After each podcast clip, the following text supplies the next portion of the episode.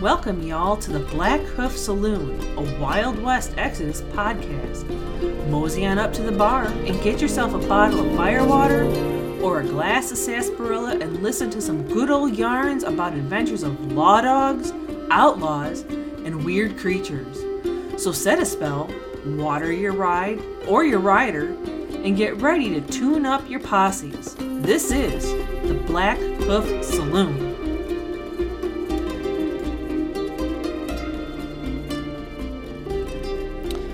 All right, howdy, howdy, howdy, all you tail riders out there. Welcome back to another episode of Blackhoof Saloon. This is Eric here. I'm with Tom and Brian, as always. You, did you like that one, Tom? Tail riders? Uh, it's an interesting one. It Yeah. still doesn't measure up to my favorite, but yeah, it's gonna be hard to to to beat uh, bush rangers.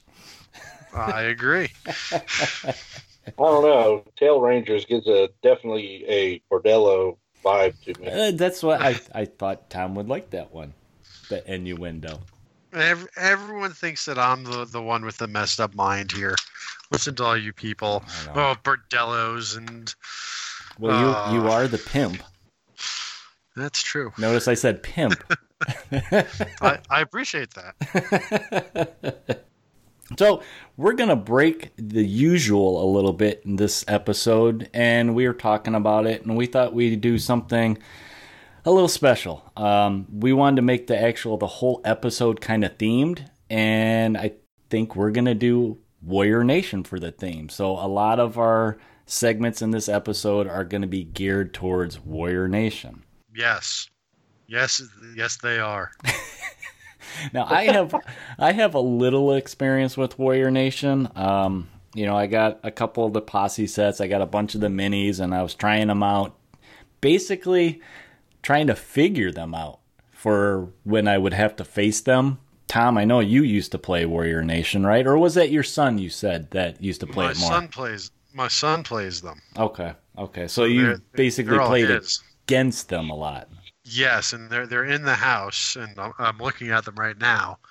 Um, You shaking your But- fist at them? Uh, no, they're they're fine. it's all about it's all about the player, not the not the models. okay. Everything is perfectly balanced. Yeah, and I know. I- I think part of my I don't know where I I came up, you know, the idea of let's pick Warrior Nation, other than you know I I have local players that try to play them, and for the most part, people struggle with them. I think um, because they're very melee centric, and there's so many shooty guys in the game. Right. But the other thing I wanted to do a little out of the ordinary is we're going to jump right into the Pony Express mailbag bonanza right now in the intro because we got we got some questions that uh, some of our listeners wrote in. These actually been sitting on the uh, our Facebook page for a while, and I've been meaning to try to work them into the show, but I figured why not now? You know. And these were submitted by a listener, Andrew Netz. I hope I'm saying your last name right, Andrew. I've been known to butcher people's last names. But he gave us a couple questions to ask us. I, I hope he, you know, we're not experts or nothing, but we can answer these the best that we can. Um, well, Brian's an expert. Of what? Well, we don't know, but he's an expert. He's an expert. All right. So, first question from Andrew is What is something you played incorrectly for the longest time? Treasure Hunter. Okay. Treasure Hunter. And that's like one of our favorite rules now, Brian. Well, because I didn't realize they didn't stack. I don't know if it was because of a rule change or not, but You know what? I think we were both playing that kind of the same time. I think it was a rules clarification on that. Um, right. Because I think I made a, a list at that time when they did clarify that, and I had two guys that had that ability in it, and I was thinking, I was like, oh, I'm getting all these extra cards. And right. then, I think we both did, and we were like, "Oops, we're both been doing it wrong." yeah. we should have known better. It was too good to be true, right? Yeah. I don't know about playing wrong, but what I keep forgetting and screw. Well, I guess that is playing it wrong if I keep forgetting it and screwing it up.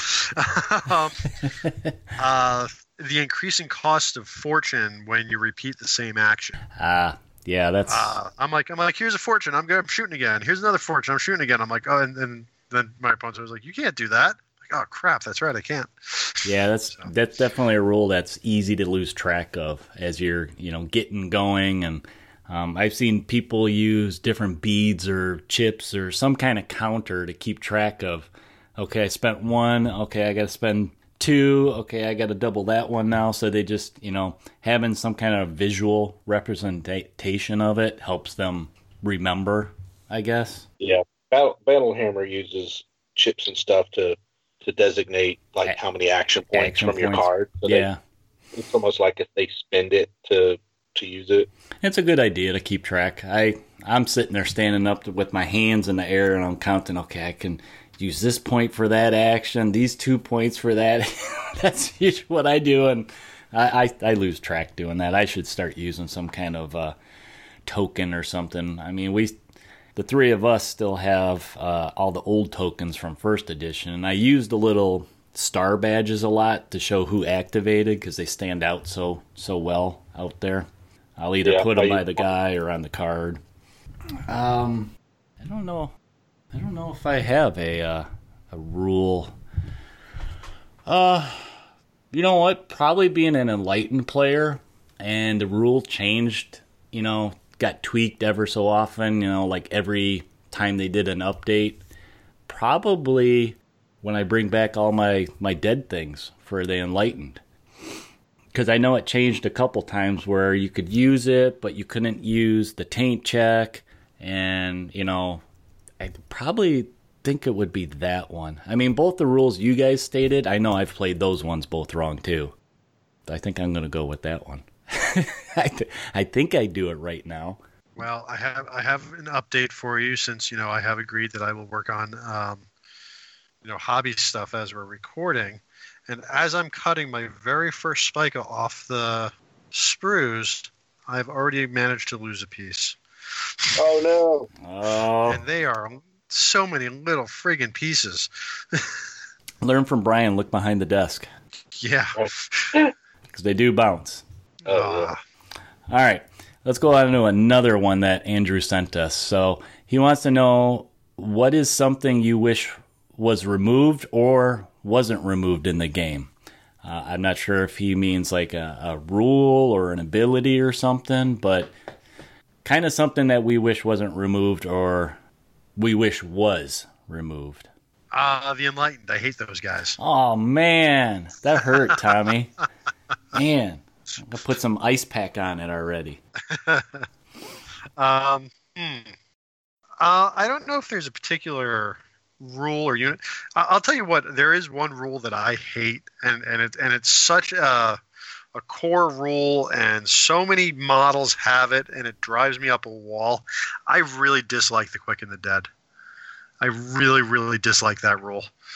I, I, I find that you know if I have a unit of, of 10 hands firing on your guy and you're just like, oh, I'm just going to quicken the dead that. And I'm uh, 10, 10 guys just didn't fire at you. Like, like, uh, I, I really, really dislike. Well, it works different now for for hands. If if the guy's facing the hands, like a, a unit like a face, yeah, I could see why you would hate that. But yeah, with hands, it works a little bit different now. Uh, yeah, they, they changed it a little bit so that it, it takes away the number of, uh, Like hits. hits. Yeah. But in my experience so far, it pretty much takes away everything. So, uh, and and, I, I just find it one of the most frustrating, like, gotcha kind of rules. Uh, drives me up a wall. Okay. Hate Okay. that rule. Not, do you get anything that you, um, let's see, wish? So you don't like that. You wish that was removed. Was removed or wasn't in the game. Okay, so yeah, that makes sense. I'm reading this question wrong. Um, you got anything, I- Brian? Don't like the idea of the younger, the youngers no longer being on foot because we have the models. So they they got rid of the card, and so it was like all the people who used to have those those couldn't even use them. Mhm. Uh, but since you know 1.09, stewart did add those cards back so we could use them. yeah. Uh, but that's one thing that I'm not looking forward to is if when the if they come out as mounted options in a posse box, if we lose the ability to use them on foot. yeah. You know, I'd rather we have both options. You know, because especially with Robert is uh, a melee guy. Yeah. with daggers and him using daggers while running around on his iron horse just seems weird. Uh, let's see. I have a rule that I don't really like in the game, mainly because everybody that I play, and and myself included, we usually forget this rule. So it's almost like why bother? Is the yeller checks. We never really even think Remember of use them. use them. yeah, because I don't know if a lot of times it's like if you do have those large units where they're getting just massacred by whatever big nasty boss or creature out there that we don't even have to think of it. You know, we never have the opportunity to use it. I'm not saying that it's a useless rule, but we just never use it or remember to use it. So I think that's one that I I'm not a big fan of. Uh, I've had that used on me uh, where the my opponent has reminded me that Ah, oh you got to take a yeller check, and I've lost my Gatling gun guys because of it. So if, if you remember it, it can actually be a big can be a big deal uh, if you remember to do it. yeah. You know, on, uh, I I didn't remember to do it. My my opponent did. So, um, and and it sucked, but that them's the rules yeah. and you know that's uh i i i think that it it it can I, I get what you're saying it's a tough one to remember to do Yeah. but i i think it's actually a very impactful one Mhm. um, Do you think it's if you remember to do you think it's over power like too powerful type thing where it could swing the It game it too could- much? it could Nah. be No. i mean it it when when you think about it, to take a yellow check you you've your unit has pretty much been decimated already Yeah, anyway that's true. That's true. So you know when you think, well, I'm I'm salty that like, oh, I lost my my Gatling gun guy. Well, that's because I had my guys set up so that my Gatling gun guy would be the last one to die. Yeah. Um, you know, so he he wasn't long for the world any, any which way. But you know, if you get get another round of shooting, you know, I'm sure my opponent was happy to not have to have another round of Gatling uh, guns coming at him. So you know, it, it can be it can be impactful if you remember it. Yeah, that's I guess that's the key is to remember it. Put a little Well, and also there are other key uh, abilities that some of your bosses have that actually make them worth having on the table if you remember that rule, right? The, Yeah. Being able to use your boss, their mind to do the yellow check. oh, I mean, that's a true too. pretty Good boon if you have it. So it, I, I have a feel. I like it. I've I I've never really had, uh, I guess, a bad experience. I mean, when it when you make you fail your role, I mean, it sucks, but it, I've, it's never turned the game. You know, Okay. Okay. because it's usually a hand, and when I play lawman, I only have a couple of hands anyway.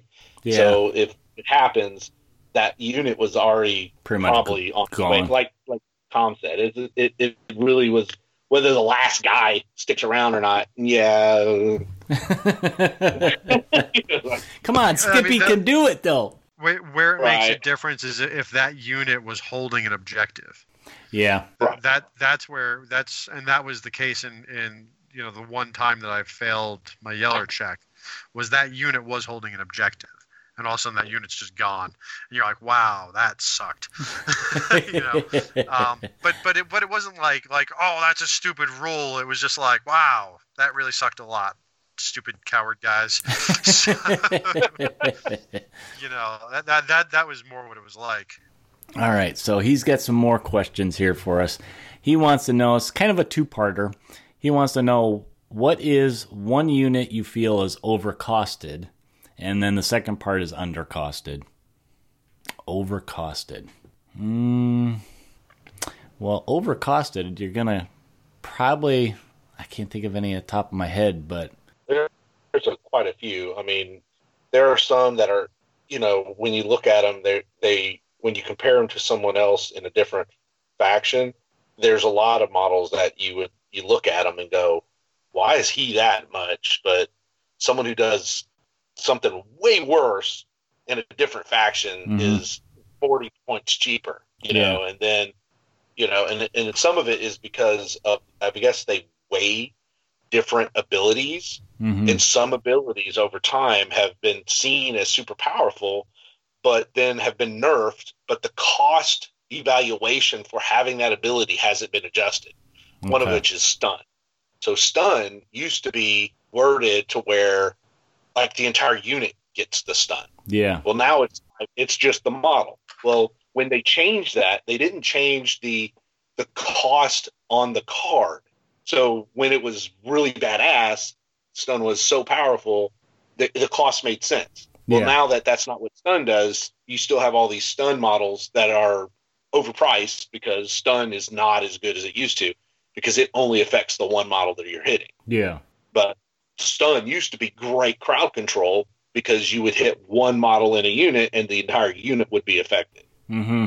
Mm-hmm. So now that they don't do that anymore, it's it's they haven't adjusted that cost, right? Yeah, yeah. That's that's a good explanation of it. With I mean, because it's kind of hard to pick just like one unit.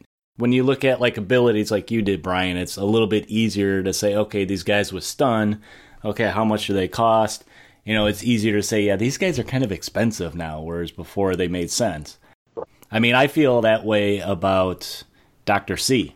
You know, I used to use him all the time in first edition, and now in second edition, I just I don't like using him because he's not his abilities aren't as effective anymore. Right. Well, his blunderbuss got nerfed. back. Yeah, and it just he feels like he's he's too much, um, you know, cost of points to to lead my posse when there's other bosses that you know may be about the same price range, but their abilities are more effective. right. and and that's where when you say something's overcosted, I don't think there's any units in this game or many units in this game that are just useless. Yeah, But what ends up happening, and when you see people post their lists up and things like that, they're they're all pretty similar. And to me, th- that means that there are certain units that are just clearly head and shoulders above other units. Um, one I'll toss out there are gun dogs. There are way too many dogs in, especially in lawman posses, because frankly, Gatling guns are super powerful yeah, and you can just mount cheap Gatling guns on dogs, and and that just becomes a, a, a mobile, very powerful unit um, that just doesn't cost very much. no, Um, uh, so so to me, I think that those are ac- actually uh, undercosted because uh, of the proliferation of them. And I think that's where you can make a, a pretty good judgment on, you know, what, what really has a cost that's out of line with uh, its power is what what's a unit that just never gets left off a list. What's a unit that if you said, hey, we're going to have a tournament and I want you to bring your best, everyone's going to show up with gun dogs in a lawman list, Yeah, um, yeah. And, and in a lot of other lists too, usually don't. because, but a lot of people do, and and that's because they- they're they are very very strong for their cost. You know, that's one that jumps out to me right away. Uh, in my mind, is like, hey, cheap Gatling guns that can run around the field, awesome. You know, so I don't know in in some other factions, what do you see? Where do you see the same models showing up in, in and out of every uh, posse? Mm-hmm. And, I, and I think that's where you say, wow, these are the things that maybe maybe the cost needs to be looked at. What are the models that never get taken? You know, there, there's always models where you look at, you're like, yeah, it's good, but uh, yeah, you know, the, the cost just doesn't seem, just doesn't feel good, feel good about it. You know, and I think that's where you really kind of need to look at those kind of things. okay. Right. All right, one more for our mailbag here. And Andrew asked, What is our most anticipated release for 2020? I think I can say that we kind of got it. I always look forward to it every year, is their con exclusive model. Last year we got you know, a little sneak peek into Lost World, and year before that was Nakano, and this year we got Teddy on. What what did we say, uh, Tom, the other day? A, a Teddy Raptor instead of Teddy Bear. Yep. so I think that would be mine. Hopefully, you guys weren't going to say that because I kind of stole it. So Mine, I'm not. uh, Oh, you go ahead, Brian. no, I'll let you. Well, I was going to say I'm not sure because I don't know what's happened to the schedule now with um, with uh, the coronavirus and, Yeah. and how it's affecting different parts of the world and everything. I'm not sure what the release schedule looks like. Um, I've been chomping at the bit for Iron Horses for a long time. hmm I was hoping that they were going to come out this year. Uh, I'm not so sure that they're going to, and they're probably not going to come out uh, probably till Lost World comes out, which I'm not sure when that's going to be. Yeah. Uh, Next year. next year. Yeah. So, Yep. so They've uh, picked it the next year.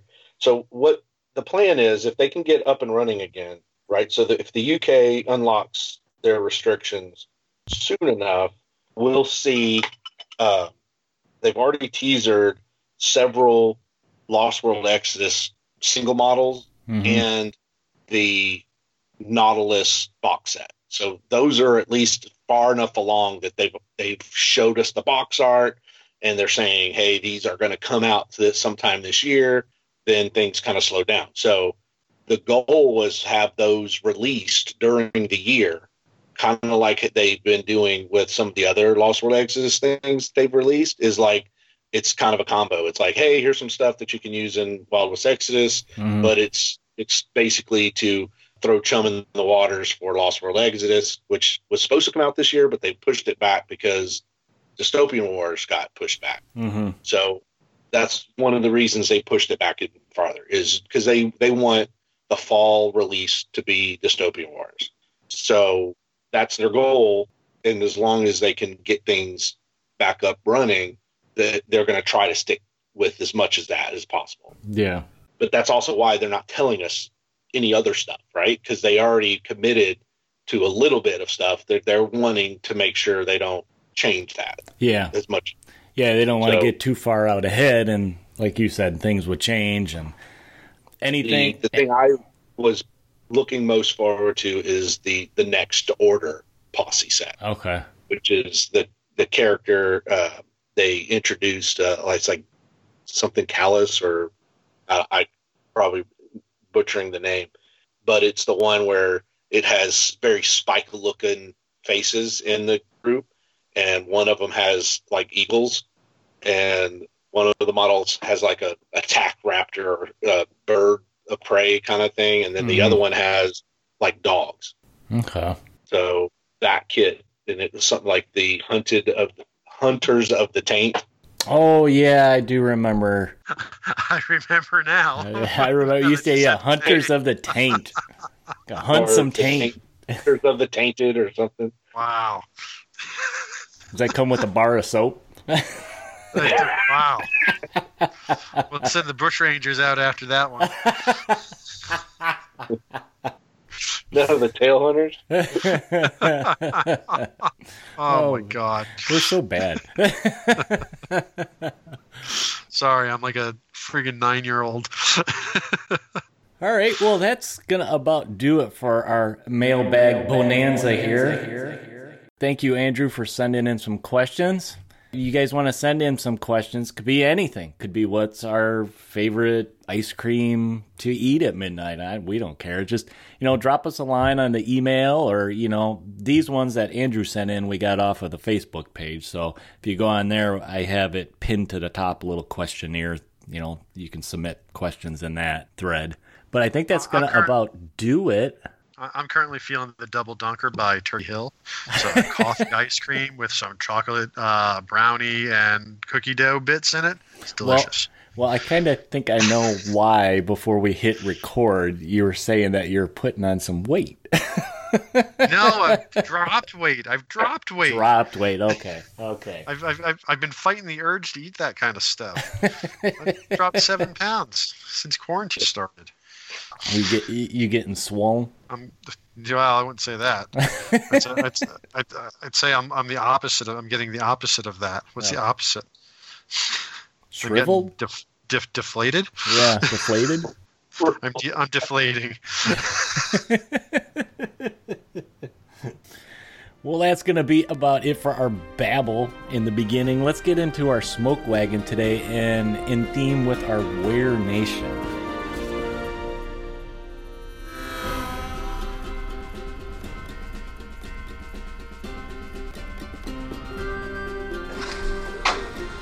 Go ahead, skin it. Skin that smoke wagon and see what happens.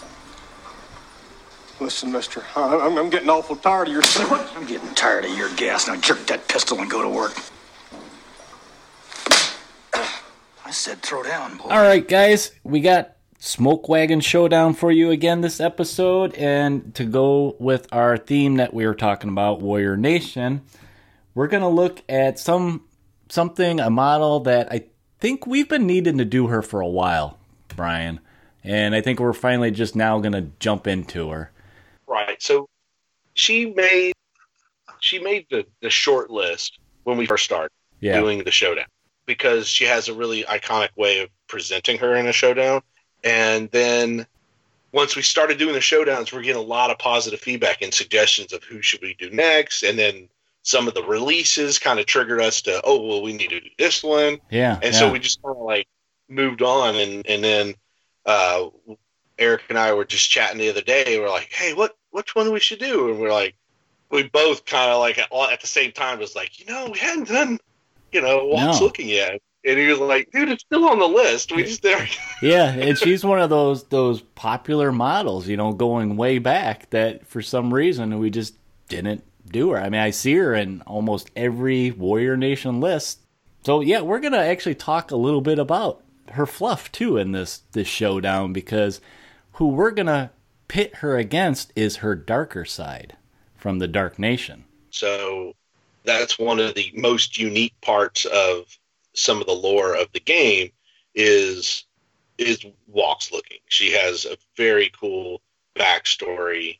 She's the the daughter of the main leader of the Warrior Nation, uh, Ghost Wolf, and she she's another natural leader, right? And of course, in the fluff, you know, she's blind, but the the Great Spirit gifted her with sight through the spirits. Mm-hmm. So that's why she's got a, she's got her eyes covered, but she can still see, and she's seeing with the aid of the Great Spirit because her she's attuned to the Great Spirit in such a great way that she's able to do it that way. And I'm gonna I'm gonna pull up and see what her some of the blurbs in her Yeah, I always thought was neat is that she reminded me of like Daredevil from Marvel Right. Comics, you know, in a way. He's blind, but yeah, he had that enhanced abilities that he kind of could see still. right. Yeah, she's she's everybody calls her the the little ninja. She's like a little ninja out there. Right. So she's a melee boss. So she's she's going to be heavy in melee.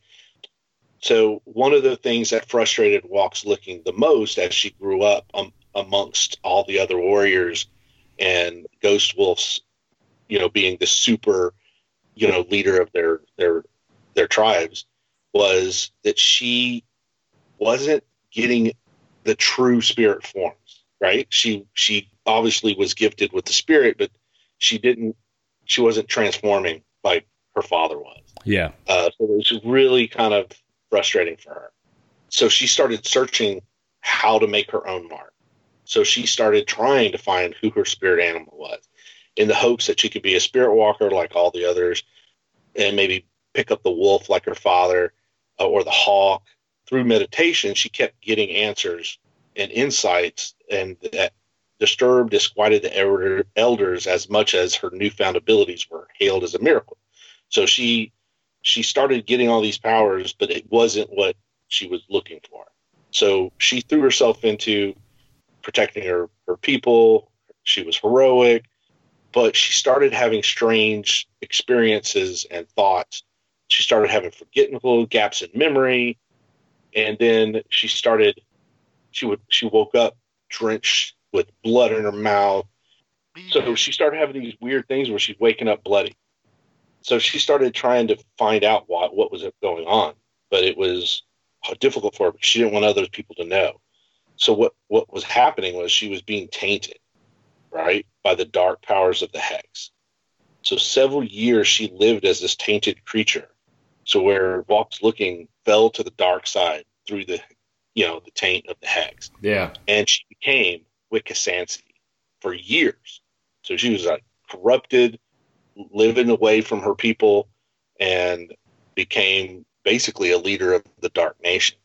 So Ghost Wolf obviously knew she disappeared, right? And he knew that she turned dark, and of course he's got to save her, right? So he led a raid to try to find her, and eventually he does capture her, but realize that this is not this is something wrong, right? So with the help of Raven Spirit, they seared her soul with the energy of the Great Spirit. But what was what happened is they couldn't heal her, but the Great Spirit separated the good walks looking from the evil tainted walks looking or Yeah. Wackasan. So the searing of the soul and the split of the two left two walks looking. One was the evil, much more evil now because the good that was there while she was That's tainted is now. now gone.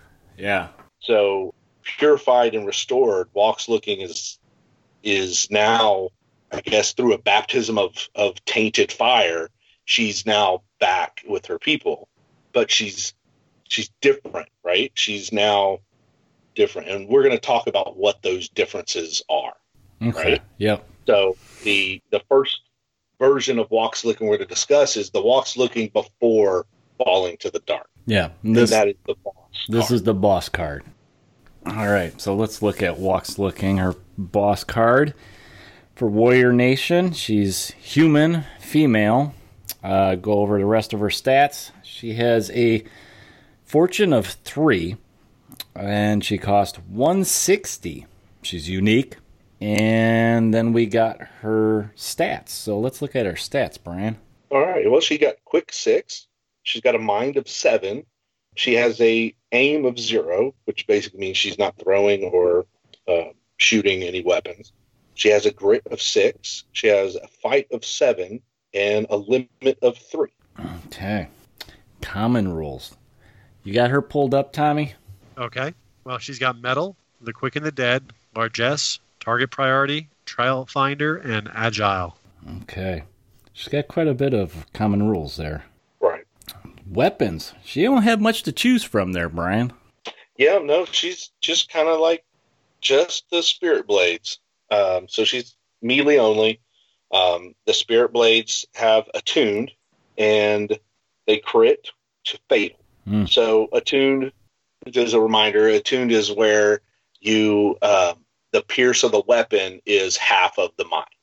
So you jump up up to the stat wheel and you see she's got a mind of seven. Remember, we roll, we round up. So uh, half of eight is four. So her spirit blades are pierce four, and on crit they become fatal because she's using two of these blades. You have a rate of attack of two, and the range is an inch, so she can stretch out a little with these little Yeah. spirit blades. Get out there a little bit. So right off, right off to the bat, we're already, you know, the pretty good weapon profile. Yeah. Uh, the Pierce Four, obviously. So when she's attacking, she's going to want to use some, you know, trigger attuned mm-hmm. and, you know, get things churned up pretty good. Then she's got special rules that actually can further. Make her increase her. nasty. You want to go with that first one, sir? Yeah, I'll go with Quick Strike. So her first special rule. Once per activation, if this unit successfully hits with a strike action, it may make a second strike action at the same or a different target for just one action point rather than the usual two for the repeated action. So she's a little cost cost effective, you know, she'll save you a little bit on those action points. Right. So the next one is instinctive strike. So successful strike actions by this unit cannot be re-rolled. So it, this is pretty, pretty good power for a melee person, right? Yeah. She, you know, no matter who she's hit, there's there's there's no way to force her to re-roll her strikes, uh, which is very useful. I know. can't I can't think of anybody off top of my head that's that has that. That's a melee person that has that. Kind of it's kind of neat because it makes her unique in a way. You know, it adds to her how she's that deadly assassin. Really, Right. You got the next one there, Tommy? Yeah, we've got Bull Rush. This unit can focus charge actions for no additional cost. Free strike actions do not benefit from this rule. So uh, anytime you can free focus something, uh, that's nice. yeah. Uh, no, no, no cost focus is always, always a bonus. All right, and the last one is Child of the Great Spirit. So this unit ignores the penalty for uneven ground and may reroll yeller checks if subject to them. Uh, the unit may not be included in posses with tainted or automata units. So no robots, no hex nastiness. So she, for a boss, she's very straightforward. Yeah, Right. She's narrow focus. she's just gonna she's gonna hit you hard, and it, it's gonna hurt. it's gonna Yep. hurt. So let's jump over to her dark side. Uh, Wakasansi. She's boss, legendary, hex, spirit, quote, female, dark nation, flight, and tainted. I love the artwork for this card too. By the way, Right. so her her her resculpt by Warcradle is amazing. yes, As cool as the original one was from the second Kickstarter, the the the version that uh, Roberto and Warcradle envisioned yeah, is way wicked. I I mean, it, it is so cool. All right, so let's see. She's got a fortune of three. Uh, she cost one ninety five, so she's a l- little bit more than Walks Looking. And you'll we'll get to why. Yeah, her her other side of the card is very full, and she is unique. So then we move on to her stats. Yeah, she she's also quick six. She's got a mind of six, aim of five, a grit of six, a fight of six, and a limit. Drum roll four. Yeah, so she's gonna be doing some more out there. All right. For common rules, common rules, she's got mettle, the quick and the dead, largesse, target priority, and shrouded. So I like the shrouded. Uh, shrouded's not one we see a lot. What's that one all about? So it's basically any successful aim checks on her have to be re-rolled, if I remember off the top of my head. So it's kind of like it simulates her flying, moving around. Mm, no, No, shrouded is typically not because you're moving fast. Like a flight would, it would probably be moving target. Uh, shrouded True. is is typically uh, like a dark power. It just you It's know hard it's to like pin pin her down. Spirit, it's like spirit hiding, you know. So a lot of the dark, uh, the hex have shrouded True. because they're hit because of the mysticism about them more than the them moving fast. They just they're shrouded in the dark arts. I don't think I ever than- really thought of that way, but it makes more sense. yeah. or like I, I think some of the other units that have it are like the you know the rebels you know snipers oh, because because they're wearing camo yeah, they're wearing, wearing camo, so they they're hard to see because they're actively hiding, kind of. yeah, okay. All right, let's look at her Yeah, her her- weapons. Yeah. So uh, her melee weapon is fell blades. And this is basically a evil version of spirit blades. They have parry, and then they crit to fatal. They have no range and have pierce one, and because there's two of them, uh, ROA of two. So she's got to be right on you, base to base, with that sucker. Right. And when she's not, she has Sonic Screech, which is a, a, a you know an aimed weapon. It's a torrent So you, with engulf. so you got to use that little template. Right. You use the blast template, and it's you know the prolonged teardrop from her, and you know all the models inside the template get hit with the Pierce three and an ROA of one. One. Yeah, that's that's a.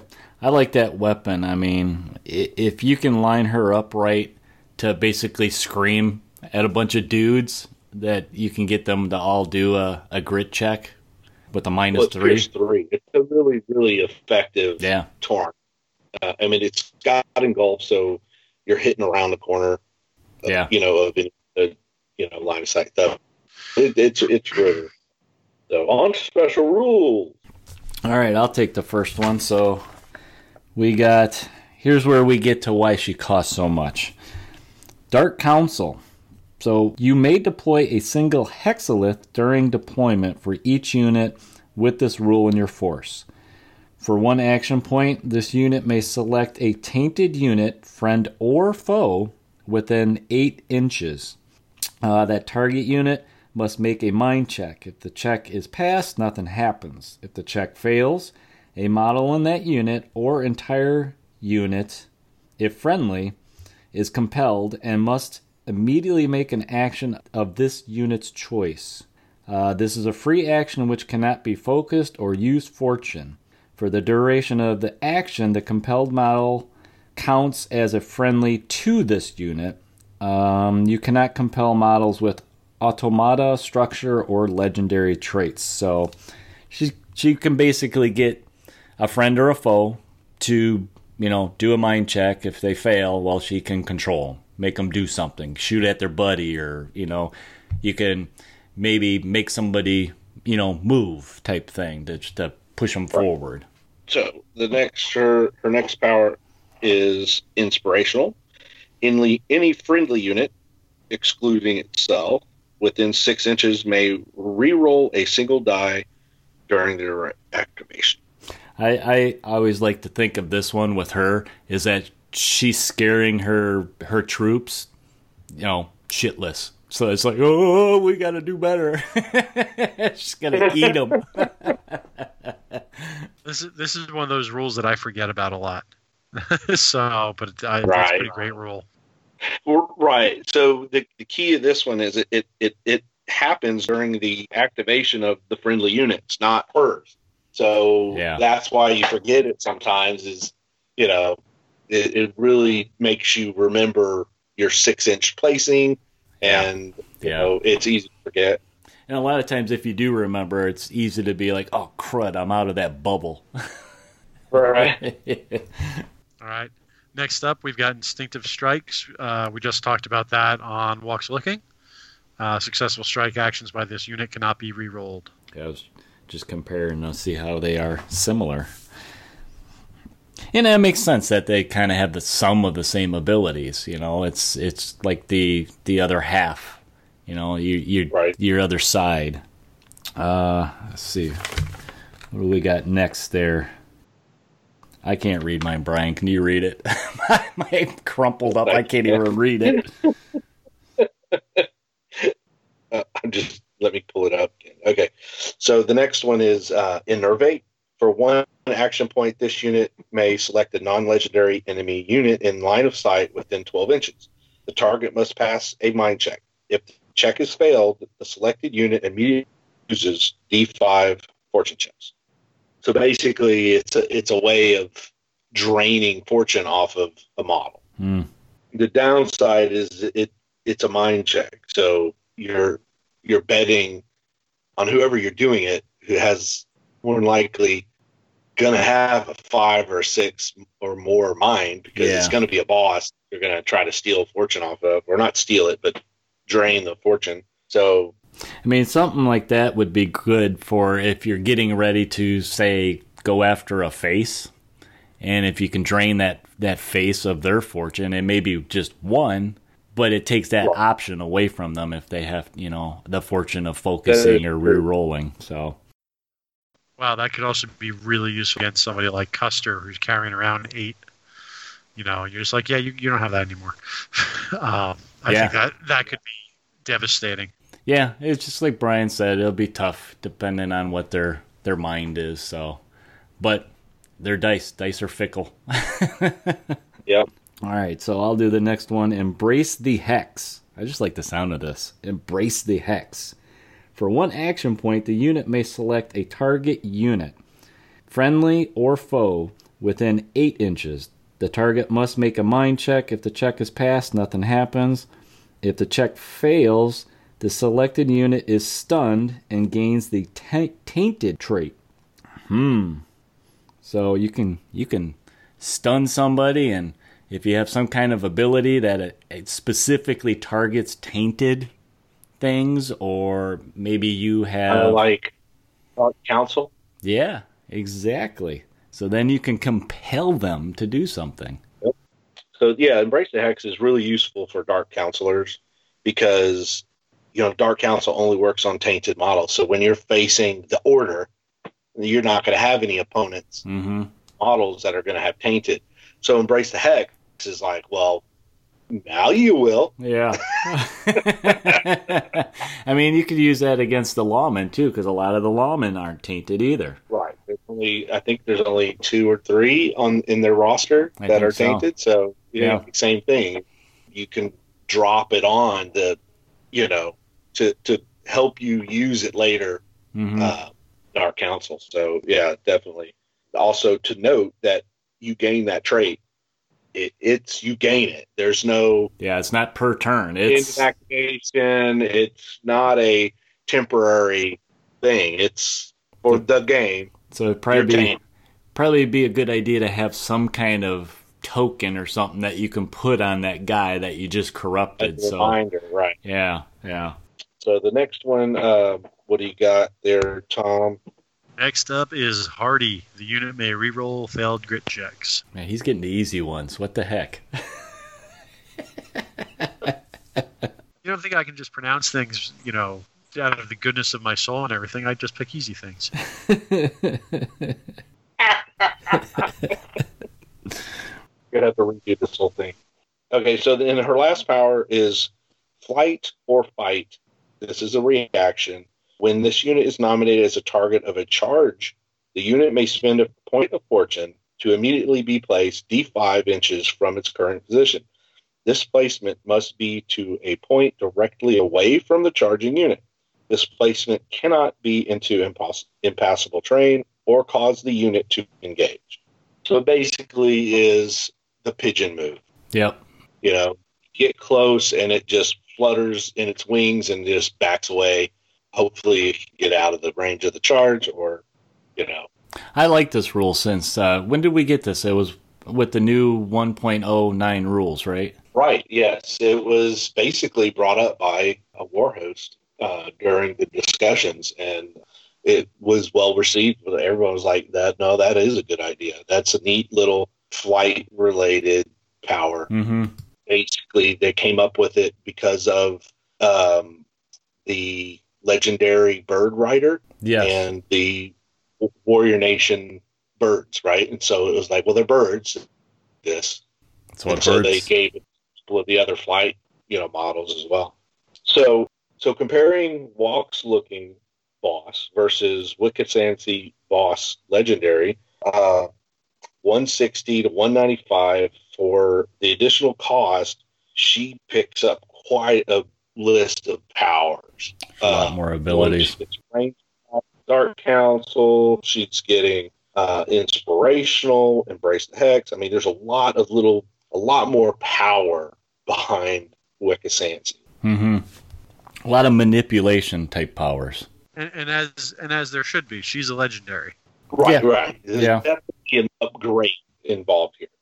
When you know Wekasansi is is captured and Raven Spirit does the big spirit voodoo magic and Mhm. separates the two halves, walks looking becomes legendary.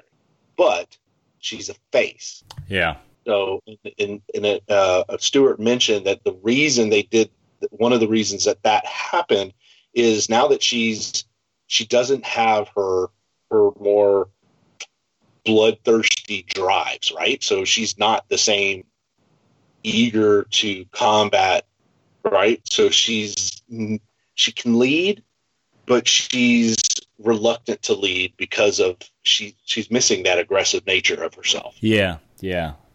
Yeah. I mean, looking at this. Doesn't mean she's not deadly. Oh Doesn't yeah. mean she's not deadly. I mean, she she overall she her stats stay the same, um, and she doesn't increase in price too much. Uh, where her change comes is a lot of her her special rules. Um, she gets some Right. different ones that kind of go with theme. She picks up the legendary trait, right? Mhm. She um, the cost goes up to 190 from 160 to 190. The only stat that changes is her limit. Yeah. Her her weapons, she's still using spirit blades. They don't change.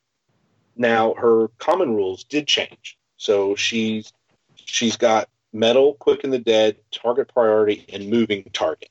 Okay. Yeah, whereas before she had trail finder and agile to to go more with that charging in and in attacking type role. you know her special rules they she picks up some new ones the first one we already mentioned she's a face but she can be a boss so she has underboss this unit may replace the face trait for a boss trait adding 20 points so if she's going to be a, a legendary boss she jumps to 210 points hmm and she picks up another fortune and the largesse common rule. So she goes to fortune of four and she picks up largesse so she can share it with the posse that she can bring.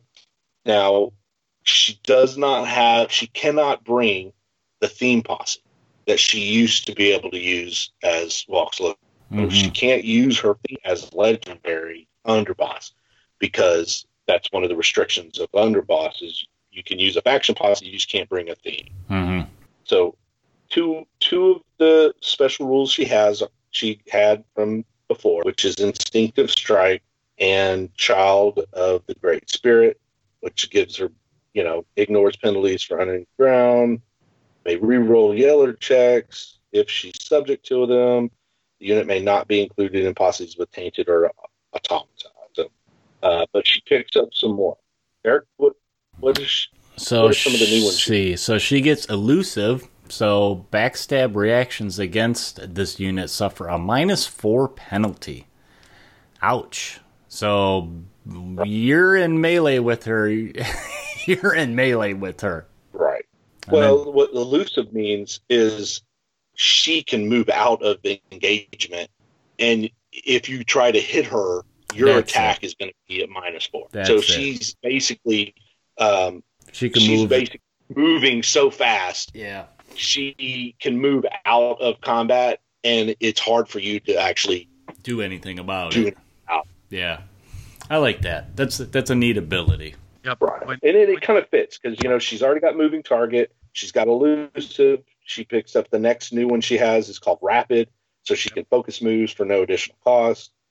You know, so it signifies that she's she's a much more fast moving uh, unit. hmm when you think about you know cinematically what you're thinking about here is she's that that little ninja girl that's just running through groups of people and you know slice, slice an open artery here you know the carotid there the femoral over here uh, and she's just she's just moving through the groups whacking everybody Right. uh, which, which is really kind of a, a cool visual uh, especially with how her model actually looks Yeah. Oh yeah, model.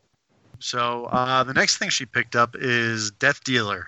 While this unit is engaged, each successful hit caused by this unit on an enemy unit they are engaged with causes a further automatic hit to that unit. Automatic hits like these and from qualities like Brutal cannot generate further hits from the Death Dealer rule. Nice and simple there. You you Yeah. start stacking extra hits. Yeah. Um, you know, and that that's that's where that's what leads to dead enemies. You know, right. So uh, that her ROA of ROA of two can become an ROA of four. Yeah. That's a, a a chance to double your hits. Heck yeah. So, and then the last ability she picks up is Rally. Any friendly units, excluding this one, of course, within 10 inches may automatically pass any yellow tracks. Okay, so yeah, she's kind of firing them up. Right. All right. Well, that was that was our look at Walks looking in her darker side there. Well, um, we haven't discussed their themes, right? So, the Dark Nation theme posse that Wekasansi can bring. If all six slots are filled with at least one unit in the posse, then Wekasansi gains plus one to her limit. So she's what limit five then? No problem. right. Jeez. Uh, so let's go through her bullets, right? So the first bullet is a Hex Dark Nation unit, so open wide. The second one is up to two Hex Dark Nation units. Mind you, key is up to two. So Mhm. she can just do one. So if she wants to get to the sixth slot a little faster and still have uh, points left over. The third one is a Hex Dark Nation unit. The fourth one, uh, two guesses, it's a Hex Dark Nation unit. The fifth one, name. The sixth one is up to two Hex Dark Nation units. So she can basically fill up this posse and have eight Dark Nation units hmm or she can just go to six and get to that plus one limit a little faster. Yeah.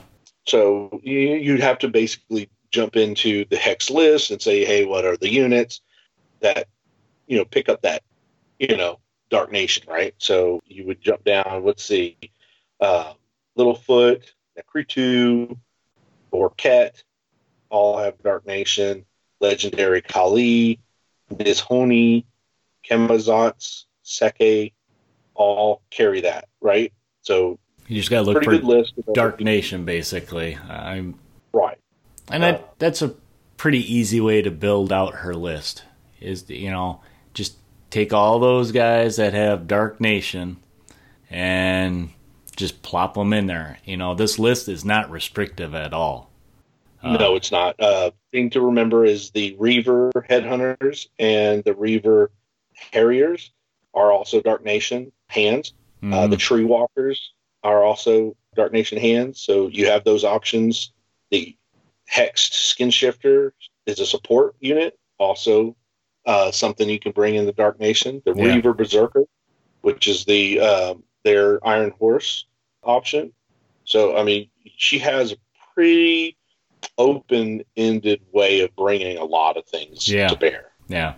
very useful. You know, so it it, it seems a Dark Nation unit, but there's enough Dark Nation units to where she can bring in a variety of stuff. Yeah. Uh, the other issue is she can bring vehicles whenever she wants. hmm Yeah, you don't have to It- wait to that sixth slot to get a, a, a big, heavy vehicle. Well, she, there's no big heavy vehicle, but you can bring in a unit of the Reaver Berserkers, which are Iron Horses. So Yeah. she can bring those slot one. That's right. Uh, yeah. and which is very useful if you want to get those in quicker. You know, Yeah. Yeah. Yeah, I see a lot of numbers crunching with this this list. Kind of like when we built that list for Tom, you know, of oh, let's try this, let's try that and you know, point it out and then decide, okay, I have points left over, I can maybe up this this hands unit or, you know, take Right. a, take another bike. right? Well, the the the, the downside of of the Reaver Berserkers, um, so you have to bring at least two, Mhm. but you can bring as many as ten. What's, where, where's the downside?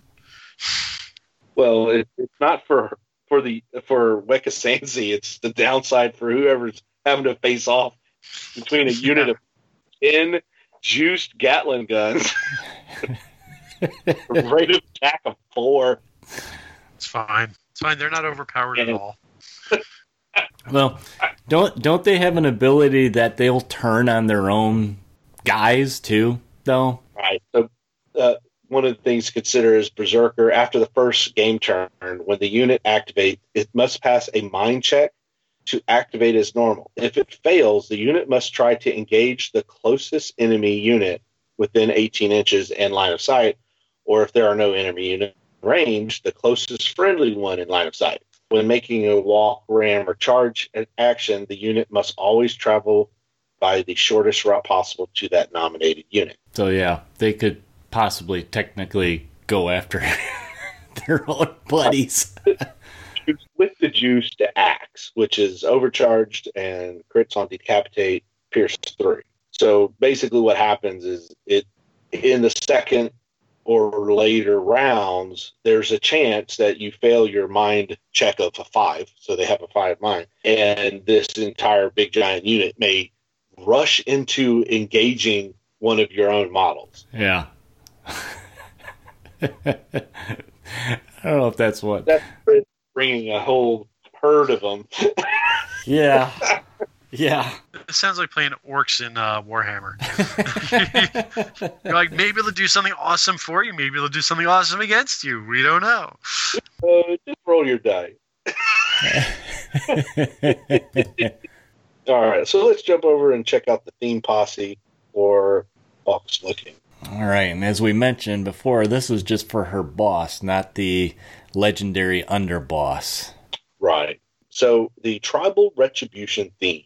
If a boss or five, if the boss and five or more slots are filled with at least one unit in the posse, then all faces in the posse gain Trailfinder and Prodigious. Prodigious. Walks Looking only unit with the boss trait permitted in this posse, you may not include legendary Walks Looking. Yep. And we've seen that before with the uh, the different models that have the legendary version of themselves. This right off the bat is telling me fill this sucker with faces. You know? R- right. So the first slot is Warrior Nation face or Youngblood unit, which is Youngblood is one of the hands units. Uh, slot two is a Warrior Nation face and or hands unit. Okay. Uh, the third slot, a Warrior Nation face unit and or non-beast support unit, a Warrior Nation face unit and or a non-beast support unit.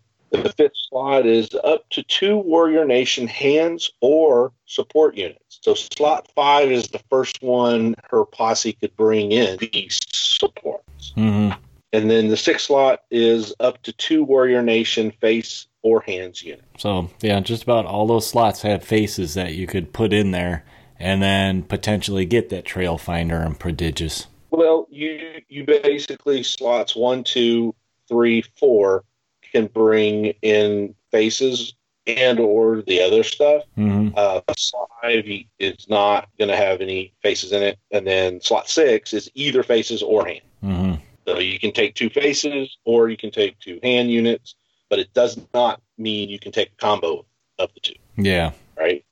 It's either one or the other. So Yeah, this her, this list, this uh, theme list has a little more flexibility in it with what you can do. Because there's uh, Warrior Nation has some good choices for, well, like slot five with the supports, which we're going to talk about li- a little bit later coming up. and they got plenty to pick from for the faces. So Yeah, I mean, I mean, she she basically enjoys bringing some faces because she could benefit. They they benefit for joining her, right? yeah, So the the idea that they all pick up Trailfinder and Prodigious, so they get a plus one on top of any uh, uses of the fortune, Yeah. uh, is is really useful, right? So you know where, and it's similar to the way Wekasansi is face heavy as well. You know, she has some really good faces that she can bring into her posse, Mhm. um, and it, like that's offset. So these would be two very heavy face, you know, battles. You know, yeah, because you're both going to bring faces, and you, you you're definitely going to bring some of those Dark Nation faces in Wekasansi, and then have some support with some hands and maybe some support units. And same thing with you know tribal retribution. You're going to want to bring in as many faces as you can as you get up to slot five to trigger Trailfinder and Prodigious. But then you're also going to want to bring in some of those hands units and support units to make sure you you know grab hold of objectives yeah, exactly. pressure fire you know so it, Yeah, you always got to be thinking of those objectives. Right. And also taking a hit for one of those faces. Yeah.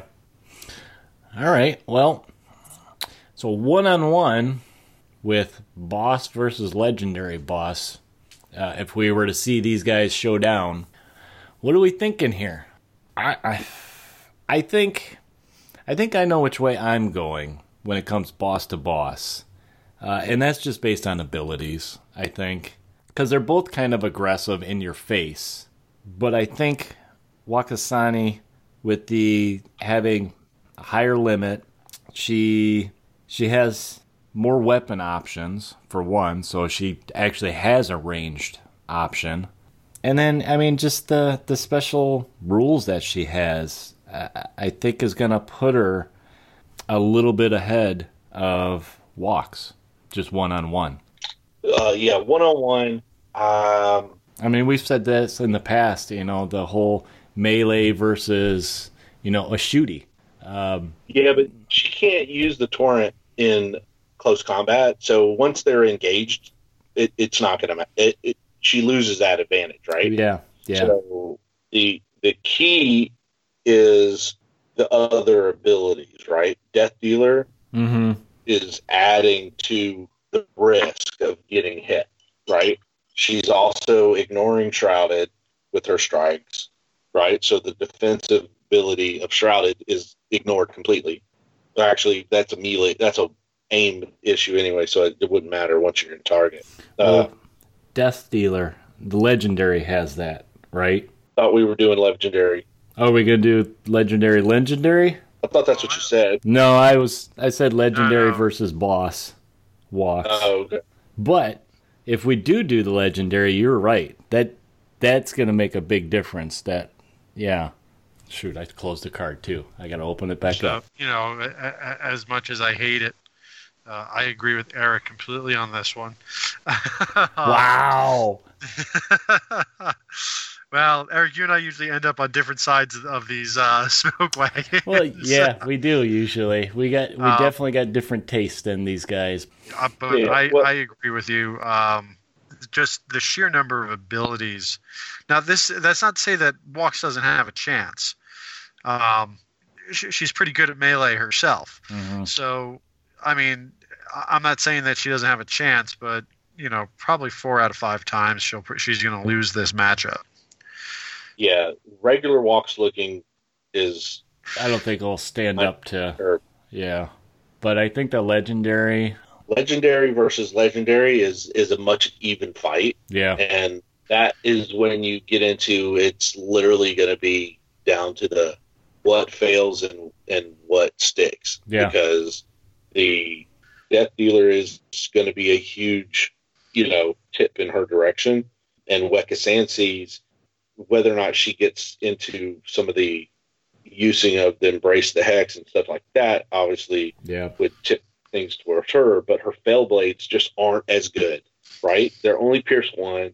So if they're in hand to hand, she just can't compete because she's only rolling two uh, ROA of, of two with a pierce one. Yeah, where uh, Walks can just attune her attack, and Right. and yeah, and like you said, Death Dealer doubling their And her. her not going to help her at all No. because you can't make a re-roll her, her successful strikes. So, uh, you know, that that's also something to think of Walks Looking. That's why I think Tom is right that she could sometimes be able to hold her own, hmm but it's not as consistent. And mainly because, you know, with quick strike, she she's getting that second hit cheaper, but with the tuned Pierce four, ROA of two versus Fell Blades of parry, which can't even use parry. Yeah, so it's it's yeah, it, it mu- mutes it. Which I mean, from a who who these characters are standpoint, it kind of makes sense. I, I, it it's um, Walks Looking is is one of the really iconic characters of the game. I think. Mhm. uh, and and has been since first edition. She's she's always just sort of been one of those major characters. So I, I think it makes sense that she's sh her good side, you know, is overpowering the evil side in general, uh, at least in the legendary form. Right. From a narrative standpoint, I'm I'm saying. It's it's very close though. Um, it's very close because they are similar in a lot of abilities. Of well, like the, you know, you can't can't be forced to re-roll something. That's one ability they both have. Right. But I, I yeah, I, I, I don't think this one's a foregone conclusion like uh, you know Custer was mhm, versus Kyle. I, I think that you know either one of them can definitely win. yeah, Uh, you know, it's it's not it's not an automatic. I just think that the advantage lies heavily with legendary Walks, uh, and I think regular boss Walks is the least likely, Yeah. and Wekasansi's in between. Right. Yeah, and a lot of you know, looking at the abilities on Wekasansi, uh, her, her abilities are very posse, like a full game posse oriented, where she can manipulate other units and you know in a broader range, not so much like if she's one on one with Walks face to face. So Right. if it's going to be a knockdown drag out fight, I think a majority of the time, legendary Walks Looking is going to take it. Right. And, and I don't think that that's terribly different from some of the other smoke wagons that we've done. Yeah. That Yeah. one on the one on one outcome is very different than the posse on posse outcome. Yeah. Yeah. Right. So uh, in the posses, I do believe Dark Nation is going to be hard to, to topple Yeah. for either of the the two options. You know, Yep. uh, Tribal Retribution is a really good posse. Don't get me wrong, but the faces she has access to, Yeah. The options. I don't think compete against the faces that Wekasansi can bring yeah. Yep. With trickery, powers, you know, devastating. A lot of. There's just more in in her face that Wekasansi can bring, right? Yeah. Uh, and then when you combine the fact that she's going to have the ability to take her biggest nasty and give him a free attack hmm through Dark Council, it just, you know what I mean? It's really hard to beat. And Yeah. uh, so I, I have a feeling that, that the darkness would win. Like yeah, grizzly bear with a double Gatling gun. Let's go Well, mow him down. He's not, he's not Dark Nation. really? He's, she actually is not a he anymore. Is she? She's a Carcosa. Oh, see, I haven't looked at her card in a while. Yeah, she she is uh, a Carcosa and not Darkness. Wow. Okay. But overall, Dark Nation has a lot of ranged options. Callie, the little spider chick, is extremely dangerous. Yeah. Yeah, that's definitely a a thing of nightmares. Literally. Yeah, I, I think just in general, I find Hex to be a very strong faction mm-hmm. in, in pretty much any of its incarnations. Yeah, Yeah, it's it's hard to prepare for some of the shenanigans that they have because it's they're it's very unique abilities for a faction in the game. Yep. Well, all right. I think one on one, I'm going legendary Walks, not regular Walks, and then posse wise, probably going with the Dark Nation. I think I concur. I Brian, think we're unanimous. oh man, we're unanimous. That have we had that yet? I don't think so. Not sure that we have. I think we all kind of agreed that uh, Kyle couldn't take on Custer.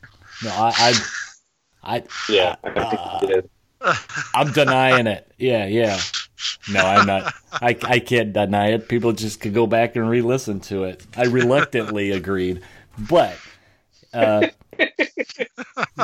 speaking of those guys, so we did post up a poll for them. Uh, we'll do the same thing for Walks here, and um, if I can figure it out, I'll actually put. Should I split these two guys? Like put both regular Walks and legendary Walks, and I'm afraid it's going to split the vote. I think what I'm going to do is I'll put up both legendaries because I don't want to split the vote at all. But uh, speaking of Custer and Kyle, ouch! This one was a land landslide, guys. Uh, I think everybody agreed with us in the poll for these guys, and it was Armstrong 74% to 26%. Uh, I, think the Luscious Locks did it. I mean, you can't compete with that. You can't compete with that kind of hair. Here, I think he was going to bring up the, the whole ranged option again, but no, it is the hair. It's, it's absolutely the hair. Oh man! But we kind of we kind of thought that was going to happen just based on basic, you know, abilities that he was going to get, you know, eventually just mowed down. Um, but we'll put up another poll for this episode Smoke Wagon with Walks and her darker side and see what you guys think. So keep an eye open for that on the Facebook page. I usually share it, link it into the Dark Council so you guys can go on there and vote and uh, chime in if you guys want to make a comment. But that's this episode, Smoke Wagon, uh, themed towards Warrior Nation. Let us, you guys, know what you think of kind of doing this little theme thing. I think it was kind of neat to do something like this. Uh, we've been, like me and Brian said earlier, we kind of been wanting to do these Walks for a while, and just I I think it took it took us a little bit to get there, but we got there. So we'll go ahead and move out of the smoke wagon and go on to something else in the show.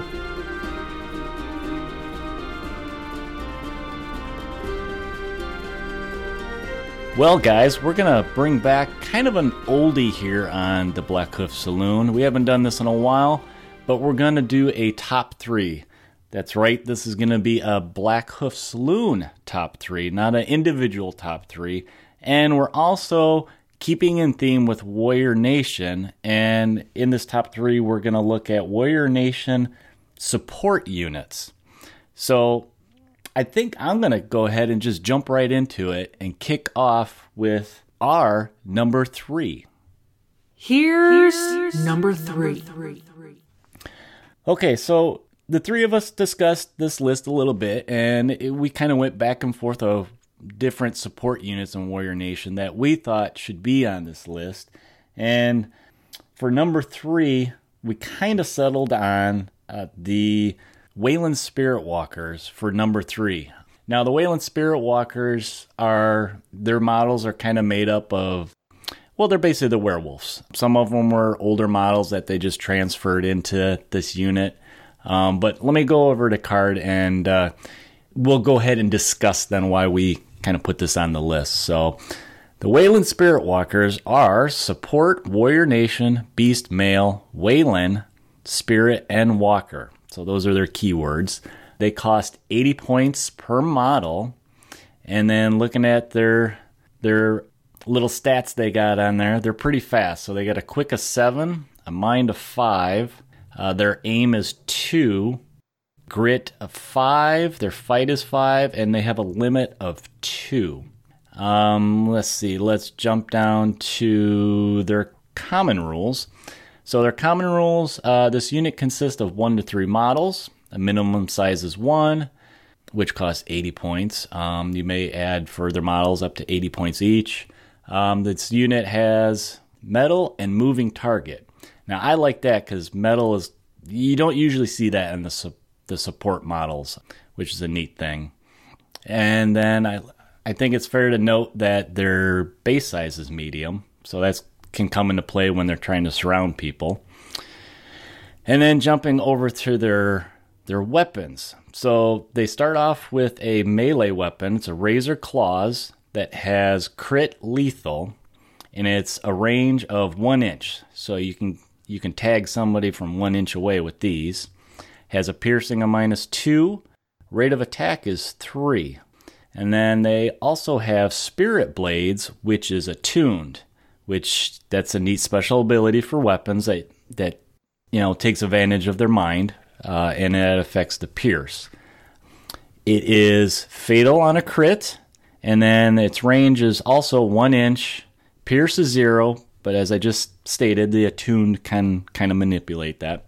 Rate of attack is two, and then the last weapon they have is also a melee. It's Fanged Maw, which has a natural brutal tangled and is refined, and then on a crit, it it's fatal. Now this range is they have the little dash, which means base to base. Piercing is minus two. Rate of attack is one. And then let's jump finally to their special rules. So they have Bull Rush. This unit can focus a charge action for no additional cost. Uh, free strike actions do not benefit from this rule. Then they got Frenzy for each critical success. This model rolls during a fight check. This model may make a free strike action. The free strike action is still subject to Frenzy. Then they got Child of the Great Spirit. This unit ignores the penalty for uneven ground and may reroll yeller checks if subject to them. The unit may not be included in posses with tainted or automata units. So no ro- robots, no hex. And then it's got ants. Uh, here we go, Tom. I'm going to screw it up. Ancil- You can do it. I can do it. Ancillary. Is that close? Ancillary. Ant- answer. I can't do it. My tongue just won't let me do it. We all know what you mean.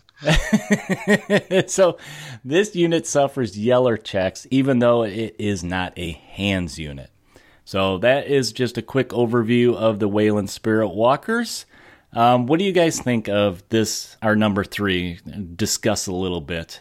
Well, I'll start off with uh, one of the Wayland Spirit Walkers is actually one of my favorite models in all of the line.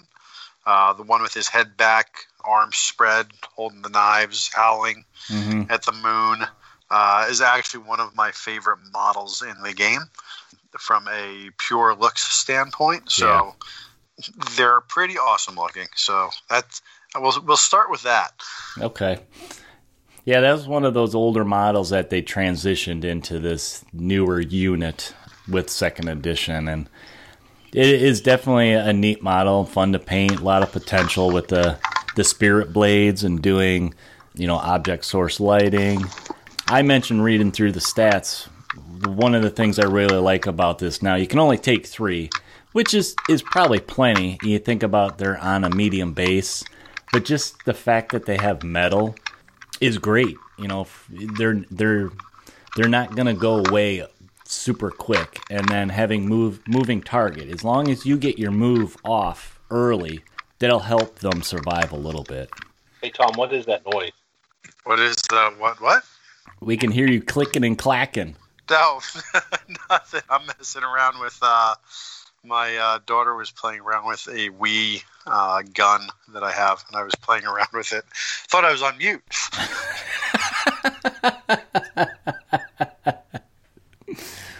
Hmm. This is like Eric's talking all all years. See, luckily I always separate the uh, the sound files, so I can just I see all that stuff. I just delete it right out. I Sorry about that. I was like, what is that? Uh, I'll send you a picture of it. It's actually kind of awesome. all right, Brian, what do you think of uh, Wayland Spirit Walkers? Uh, well, I think they're one. They're iconic to the whole theme of Warrior Nation, imbued with you know and into spirit animals. Mm-hmm. So it's it's one of the more iconic options in the uh, the Warrior Nation thing, but they're they're super deadly. You know, even though their mind is is five, Yeah. that rounds up to six. So Pierce three attuned blades are are still really really good. You're throwing two dice every time. Crits on fatal, uh, which ignores mettle. The fact that they have mettle as a support is is really good. They they're going to be more survivable than than a lot of your other s- support options. Yeah. Yeah. You know they they're picking up the ability to basically have to survive yeller checks, but I mean I still think for their for their cost they're still going to be really good. Obviously they're getting a little speed boost from uh, Bull Rush Yeah. uh, get into that hand to hand combat combat real a little faster. So I mean, with quick as seven plus two from the the bull rush, Yeah. I mean that's that's a pretty good distance That's- to get in there. Yeah, and that like keep in mind with that medium base too, and can go over uneven ground. There's not much that's going to slow them down. And they pick up moving target as well after a move. Yeah, I mean, just always run them seven inches, and you're you're picking up that that boon. I just think they're they're really good, and you know having the old you know boss models on the table in like multiple multiple Just force. multiple, you know, like Tom said, it's one of the better sculpts from the you know first edition, Yeah, and the fact that we re- reused both the first and second version of Sitting Bull. Yeah, that's right. a support unit. You know, buy you can buy them in boxes of two, and you get one of each, and you just load up, man, because you can bring them their support, so you can fill in so many different slots in most of the posses in the uh, in the Warrior Nation. So that that's why I fought to make sure they they they got in the top three, just because they're they're crazy good, but Yeah. they also should be seen. You know, Yeah, yeah. Yep, absolutely. All right. Shall we move on in our top three here and go to number two, Brian, which is going to be You're Up. Here's number two. two. All right.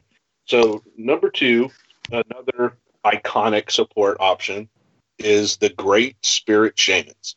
Uh, so now they're iconic for a completely different reason than the uh, Wayland Spirit Walkers. They are iconic because they're they're a traditional looking Indian shaman with the Yeah. headdress and the you know all the ink, little details of their their outfits. You know, just kind of make you think of various uh, ceremonial armor and and all the different pageantry of of you know the great shamans. One of the coolest things I like about them is one their support, but they pick up. They have no fortune, but can have fortune. So we'll get into that when we get their special rule. Yeah. Uh, they're 60 per model. You can bring them in groups of three to six. And uh, with a quick, quick of five, mind of four, aim of four, grit of four, five to five, limit two, you know, really kind of middle ground. But remember, the, the mind of five becomes a six when you, you go into attuned. Mm-hmm. So their weapons, they have Spiritual Inferno, and this is a distant weapon. It has attuned, so you're you're going to be able to increase their pierce to pierce three. It's a blast. It has the special rule, so you're only using it once per turn, but has engulf. Okay, so blast and engulf they changes some of the cover rules when the blast goes off. They can launch this blast uh, up to eight inches away. Uh, the ROA is one, so it's kind of a really neat, especially when you if you have like a a unit of six of these Mm-hmm. and you're carpet bombing yeah. another. you're carpet bombing a unit, right? You know, you you know, you up six pierce threes. I don't know. That's pretty deadly. yeah. Um, so then you, their other weapon is a spirit blade, and it's a melee weapon. It's also attuned, and it crits on fatal. So this is basically a ceremonial weapon. So the three different poses that you can get for their spirit shamans, um, if you're lucky. Warcradle hasn't haven't redesigned these or uh, put them in a new like a box. Right. Yeah. So uh, you'll have to search out the classics to to pick them up, and uh, and they each have a different weapon, you know. But it the Spirit Blade is basically any of the weapons that they're using that are you know considered hand to hand weapons. Uh, they have a range of one inch, pierce of zero, ROA of one. Uh, with a tune, it goes to pierce three, so not bad. So they don't have any common rules. So we're going to jump right into their special rules. Uh, they get something called weirding at the start of this activation. Each model in the unit gains plus one fortune, even if they do not have a fortune value, which they don't. Told you how we were going to talk about it.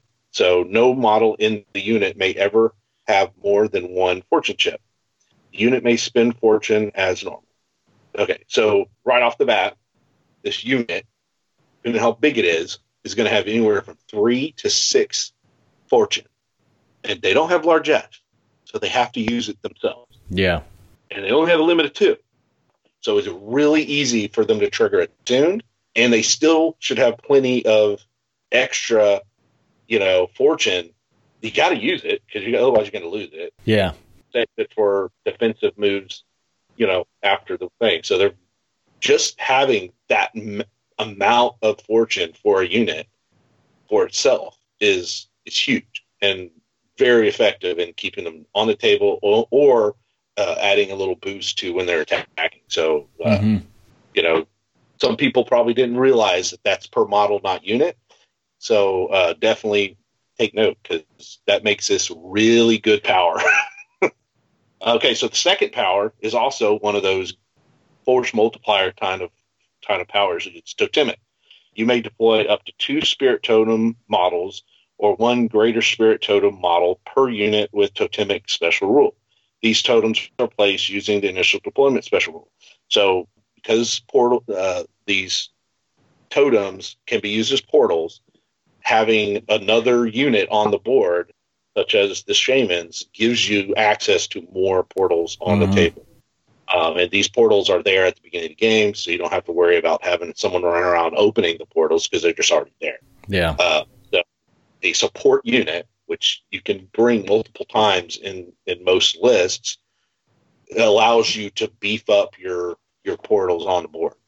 So that's uh, tactically that's a very good thing to be able to bring. So I think between all that extra fortune and then the uh, other totems make these a really kind of for 60, 60 points a model Yeah. you know, it's a really great option, especially if your boss and some of the faces you have also have totemic, because then boom, now you're going to have, you can really jack up your portal versus portal stat, uh, which is one of the things is enemy can't jump through your portals as easy if you outnumber their portals, right? So Mhm. you know that subtracts from their mind check. So it's always better to have more portals than your enemy because it makes them harder to jump through your portals, and it makes it easier for you to jump to theirs.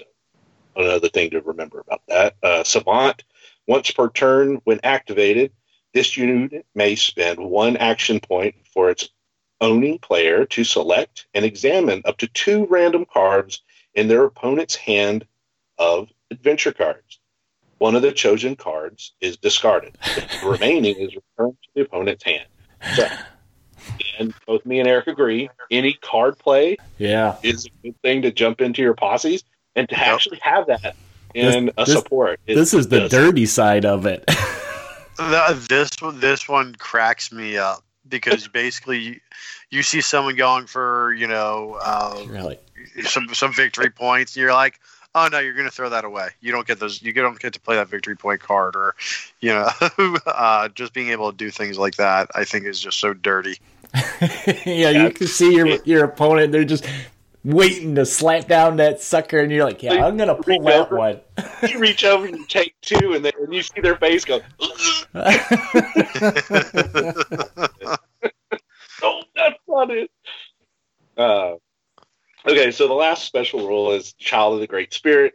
I heard about this before. Uh, you know, basically ignore penalty uneven ground. May re-roll yeller checks if they're subject to them, and as a support unit, they're not.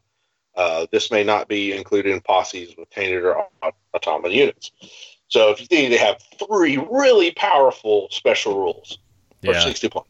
for 60 points. I, I you know, and I've I've taken these guys before in a force uh, just to get those totems, you know, that to spam that many more things to jump either one to jump around more with, you know, to make them more mobile, or two just a lot of times whether I'm playing against Warrior Nation or I'm playing them, it's just having more totems out there is can be a distraction to your opponent. You know that they're going to go after them because they fear right away that you're going to jump right out on them.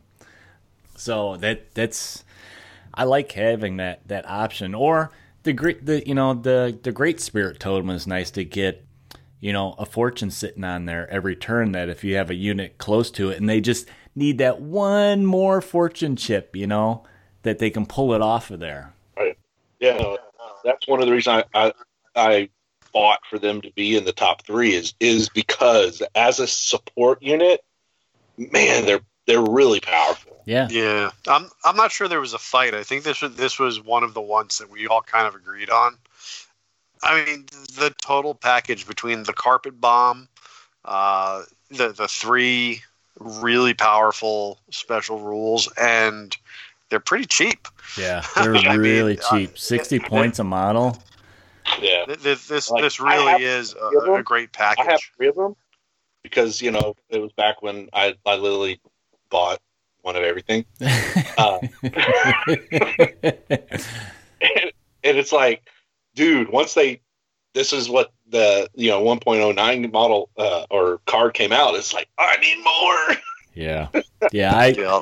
I like using these and just parking them somewhere on an ob- objective. Just you know, it's one of those units that their stuff will still kind of help, and then if anybody gets close to them, then they can bring down you know, bring down the heavens on them. yeah. you you really are just just sitting there daring someone to come at you. Just put them on on the lookout. It's like, come on, Come on. or they have all that extra fortune. All they have to do is veteran instincts. It's cheap for them. Yeah. You know, most models have it on their own, so they have to rely on the boss. But these guys, they're gonna depending on how big you make the unit, they're gonna have three to six fortune of their own. Yeah. So they're gonna have the ability just to veteran instincts whenever because they have all that extra fortune just sitting around. Yeah. So it's- I I love the way you talk about it like it's their riches. Yeah, they just have it sitting around. We'll use it. it's a money to burn. And think about it. Most mo- most units don't have more than two fortune. You know, there's only two other. Uh, there's only two two units in the game that have more than them, and they're bosses. yeah. L and custom. So if you bring a full six model unit, there's only two other units in the whole game that has as much fortune as you. Right. So I mean, huge. I mean, it- now it's scary to know what number one is, right? Yeah. Those guys are number two. All right. We we we ready for number one? Yep. Let's go to number one. And the best of them all, number one. So We're on number one, we've got the Great Thunderbird. Support Warrior Nation, Beast, Spirit Animal, and Flight. Uh, this bad boy will come in at 135 per model, which is not too shabby. Quickness 4, Mind 4, Aim 6, Grit 6, Fight 7, Limit 2. For its weapons, it's got Razor Claws, which are a melee weapon. They have lethal on crit, range 1 inch, pierce minus 2, with a rate of attack of 3. And then it's got Lightning Bolts, which is a ranged attack. Uh, it's got Hazardous, Stun, Brutal Special, and Fatal on a crit. It's got a range of 10 inches with a pierce of 2 and a rate of attack of 4. Youch. Yikes, that's pretty good. Um, it's on an extra large base, so this is a this is a big one. Unit consists of one model, and it has the following common rules. It has mettle, agile, and shrouded. Okay. And we go into its special rules here. Stormbringer. Once per activation, this unit may spend an action point and immediately place a hazard and disorder condition on a unit within eight inches. What? I, you know, I mean, so I mean, think about that. You usually have to hit something to start putting conditions on it. yeah. This roll you're just dice. like, no, no, yeah, you have to roll dice. This is just like, nah, you got it. you, know, you got you got this condition, and now that you have that condition, now I'm going to shoot you again so I can kill you. Uh, so I mean, I mean, that's just that's really Yeah, it- really uh, nasty. Hint, hint. Do Stormbringer at the beginning of your activation. really? um, This So- is so, I mean, that- eight, so your ten inch range lightning bolts will will be in range. yes, uh, which is is just pretty awesome. Next, we've got elusive. So backstab reactions against this unit suffer a minus four penalty. Not much to say there. Uh, they get they get to run away from you. Pretty nice. Galvanic. The stun and disorder qualities do not cause attribute penalties to be suffered by this unit, though they still count as having the condition. hmm So that's always a nice thing to have. While they do still have the condition for, uh, as far as you know, taking shots and being knocked off the board, uh, it doesn't actually mess with them at all. Yeah, that Uh, low, which is nice. what was that? So when you when you get when you get stunned, you lose minus one to all your stats, but you- but your limit. So it's nice not to have a minus one to your grit hmm Yes. carrying the So I mean, it's it's it's it's a nice boon. Absolutely. Um, it's got hardy, So the unit may re-roll failed grit checks.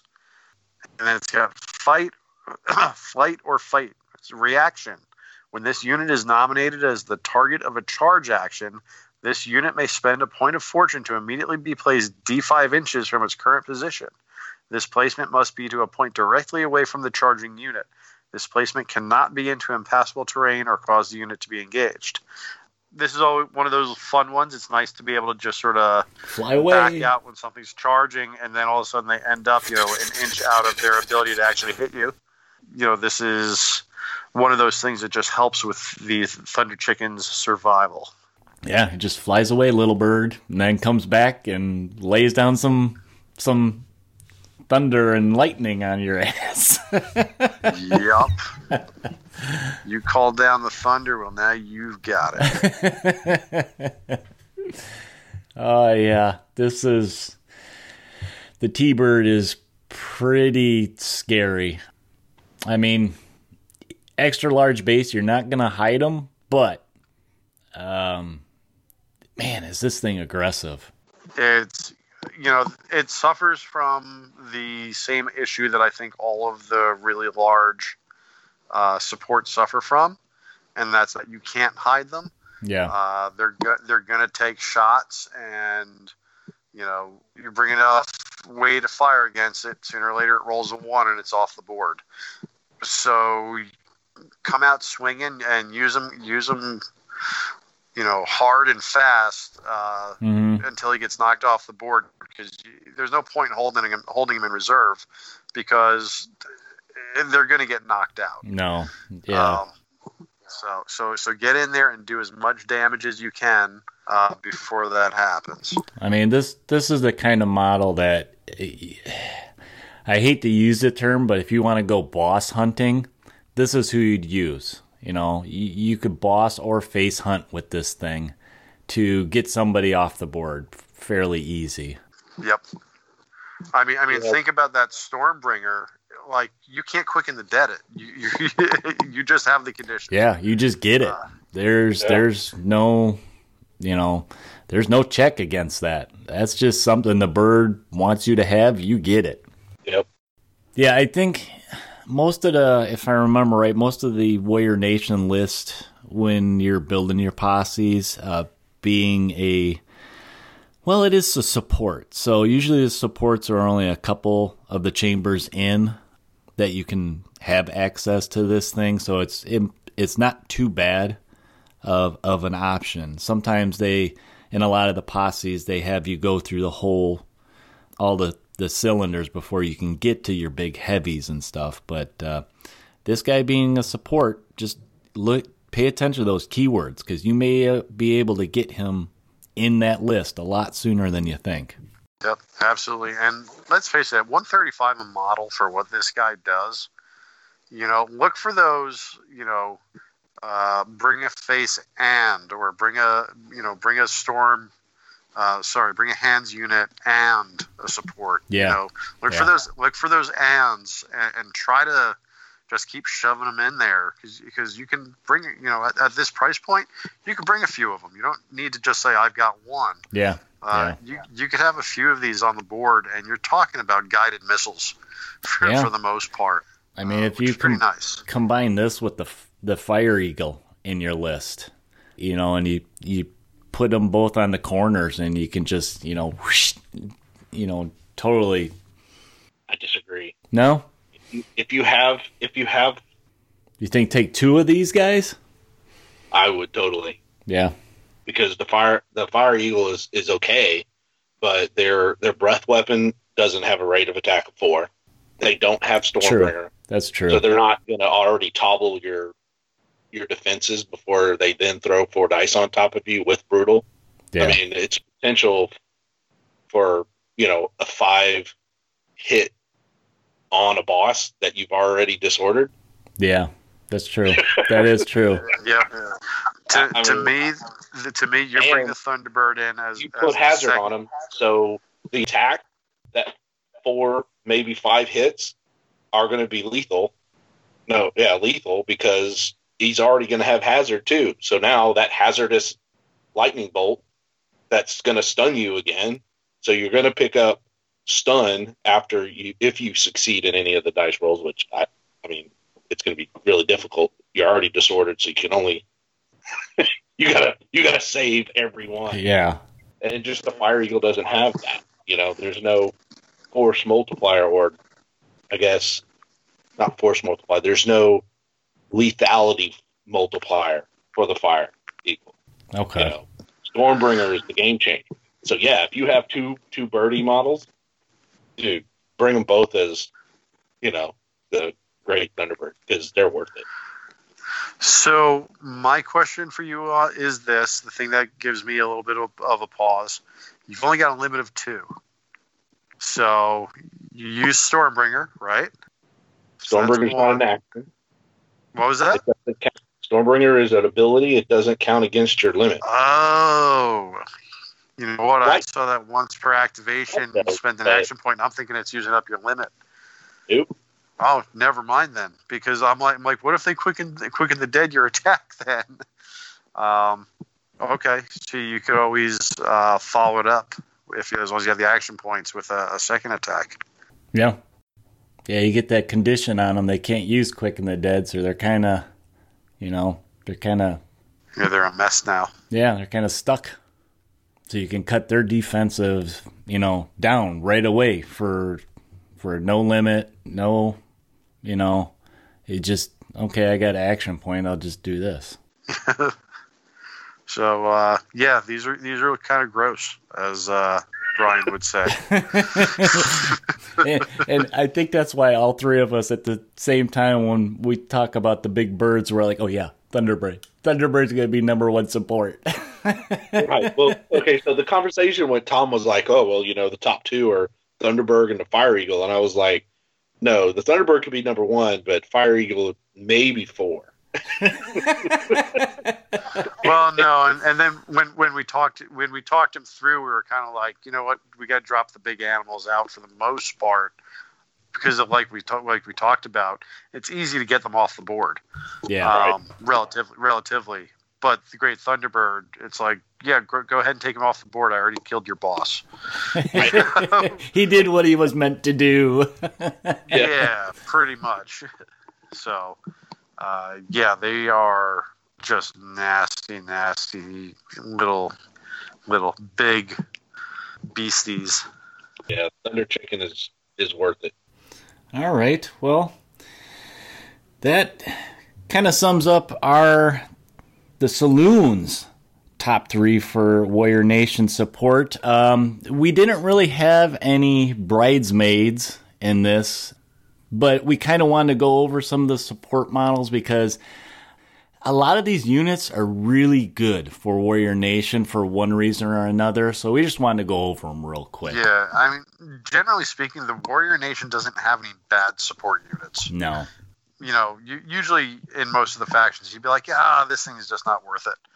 I don't think the Warrior Nation has anything where you just say, no, this is never worth it. Yeah. Um, so uh, it, it was that's what made picking a top three a little more difficult.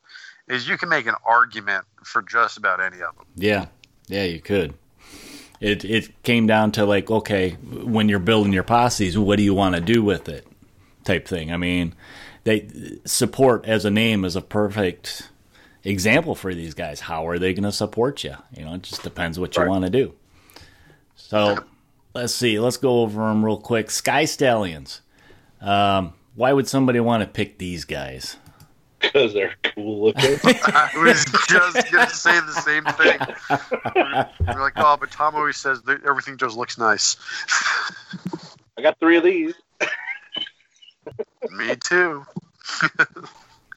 I, I mean, they're they're they're they're a good option. It's they're mobile. The quick eight is really nice. Yeah. Uh, you know, they're skirmishers, so they can they can be spread out a little more than most units. You know, they're they're pretty good. I mean, I, I think they have a really major flaw because in 1.09 they put special on their bow. Yeah, You know, I, I'll probably fight in 1.1 to get that removed because it it does undermine the the reason to bring. You know, it's like the limit of two, and they only get one shot. You know, so now Yeah. they're move and shoot, move and shoot. Yeah, this is I. This is a similar problem that the the brutes have in enlightened. They limit it to those guys are slow, but yeah, they have to move and shoot, move shoot type See, thing. the problem with the Warrior Nation, Warrior Nation does not have the ability to reactivate a unit that's already gone. But with the Brutes and most of your creations in the Enlightened, they have Dark Council throughout mm-hmm. their bosses and their some of their faces. So they have the ability, you know, for you to re-energize those weapons that the those undead have. It's like because they're all tainted, so they all can get targeted by their bosses to to compel them to shoot again, right? Yeah, yeah, And Special doesn't count for that. Well, Warrior Nation doesn't have that, so they truly it's just one shot around yeah. uh, the top. So if you more or less you want a mobile unit that can get around the board and claim objectives and just be a general nuisance, Sky Stallions would be good. And they just look cool doing it. Yeah. All right, and then we got uh, spirit apparition, some ghost. You want to be spooky out there on the the board. And they're just gross. Now, these guys, these guys are only forty five points a model, so they're a cheap, you know, a, a nice cheap unit to put out there. Yeah, Spirit claws are, are great. They're tuned. Pierce three, rate of attack three.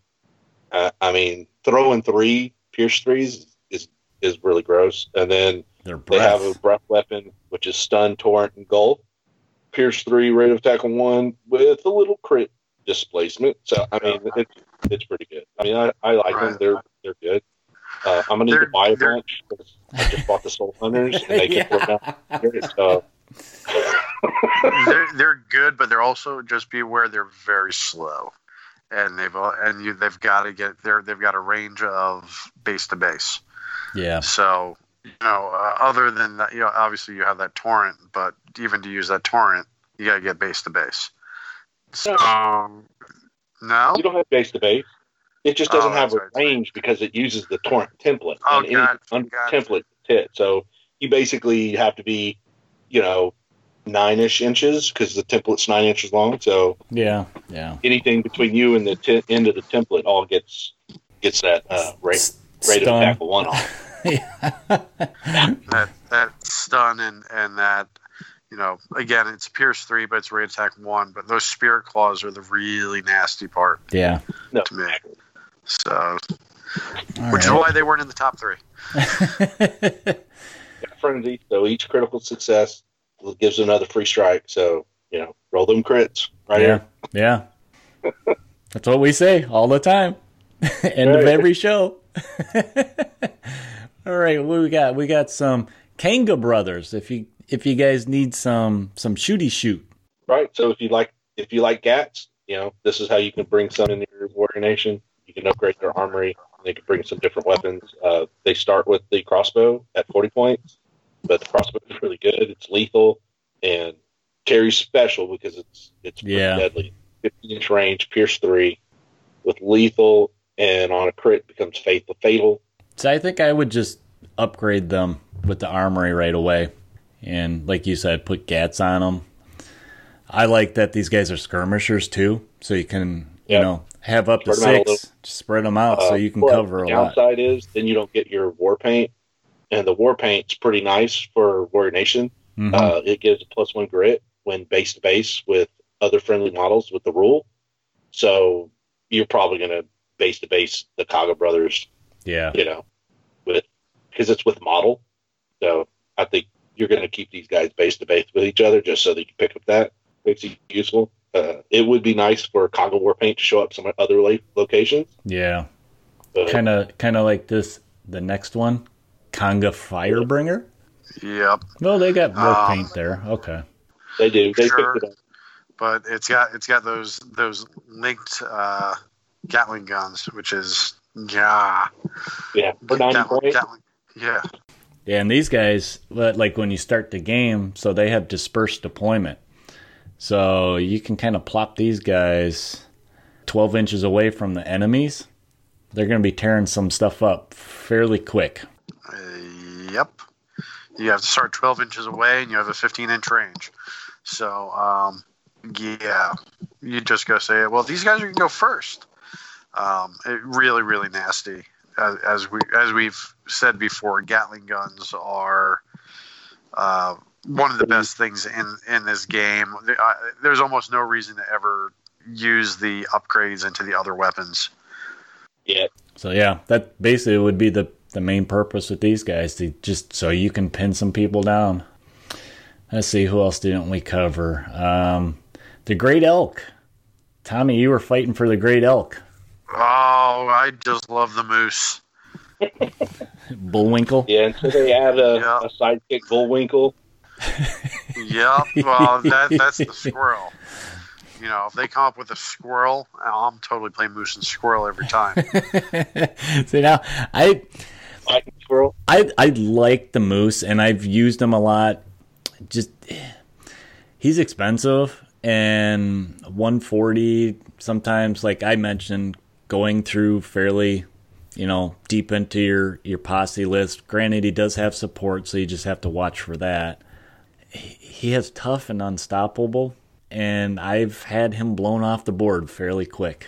And and that that's ultimately why he got dropped out when we were discussing this is that unlike uh, the thunder chicken who can you know blast across the board Yeah, take out what whoever it is you want dead yeah it might die right back in return but you can pretty much say i'm taking something off the board. Uh, a lot of times the great elk gets it is just dead before it gets to do anything. Yeah, um, and, and that was you know similar costs and everything, but it just doesn't have that um, that mutually assured destruction piece that the Thunderbird has. Well, Uh, right. which so the main reason would- I mean, he's a With melee that- monster, he's basically. a melee monster with a ROA of one. Yeah, So the, that's his biggest limitation is is he's supposed to be a melee threat, and Yeah. he's just not. Right. So he's not going to take out any bosses with with the weapon he's got. You know, Yep. he's not going to be able to wipe out a bunch of hands because he's only going to be able to take out one, maybe two models. yeah, Uh, the his breath weapon ends up being his most effective option yeah. With because this then at least stun. he can take out a unit of hands. Yeah. Right. Yeah, So that's one of the reasons I am like, hey, it's great as an intimidation factor, but then actually doing stuff. And I think that's usually what's stuff. that's what's happened to He me. can't do anything because he doesn't have any ra- uh, rate of attack. Uh, his rate of attack is one. Yeah, he's So hard. He's, limit of two. yeah, Death Dealer is an amazing ability. It's just Death Dealer doesn't really come into play because he's only got a ROA of one. you yeah. know? So he, he's hard to hide, but if you can get him into that melee, then he's he's gonna wreck some some somebody's day, a face. You know. right. So he can, he can his his his melee attack can come up to a three hit. mm-hmm. but even then, uh, just not enough. I don't think. Yeah. Well, I it- it comes down to I think what we've talked about before. Probably the best stat in this game is rate of attack, and if your Yeah. rate of attack is one, then you're not that good. Right. All right, and then we got one last option for the support for the warrior nations, and this is the fire chicken, uh, which we briefly talked about when we were talking about the thunder bird. Yep. He's he's good. He's got some stuff. Mhm. Um, his razor claws is his his his best option. His fire fire torrent, it's okay. It it's just you know it just doesn't have the same impact as the um, lightning Yeah. bolts. I mean, he's got some You know? neat, neat little abilities like death from above. You know, you can end one of his flights actually engaged with somebody, and it, you can get a you know immediate fight action for one action point. Basically, a flight charge. Yeah, yeah. And then I mean he's similar to the Thunderbird with elusive and hardy, and he's got the flight or fight. He does pick up forceful strike, which does make his razor claws a little bit better because it'll they'll jump from pierce two to four. So that's pretty nice. Yeah, yeah. And once again, beautiful model. Yep. yep. Yep. Yep. All right. Well, that's that's our look at top three support units for the Warrior Nation. If you guys want to comment on any of this, go ahead and send us an uh, email, and uh, we'd love to further discuss. very good options there for Warrior Nation. So is the Fire Eagle now going to be known as barbecue chicken? I've so got to leave that in. All right, let's get out of this top three.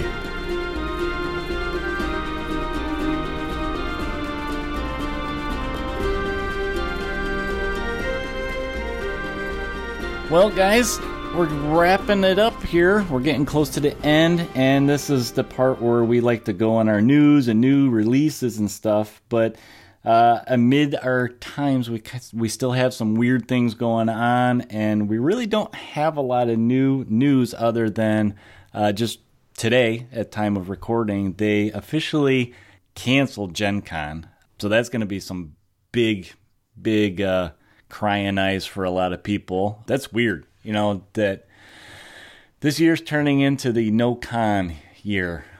Hopefully, uh, we still have the chance of PAX, though, right, Tom? Uh, it's late enough in the year that they it hasn't been canceled yet. Yeah.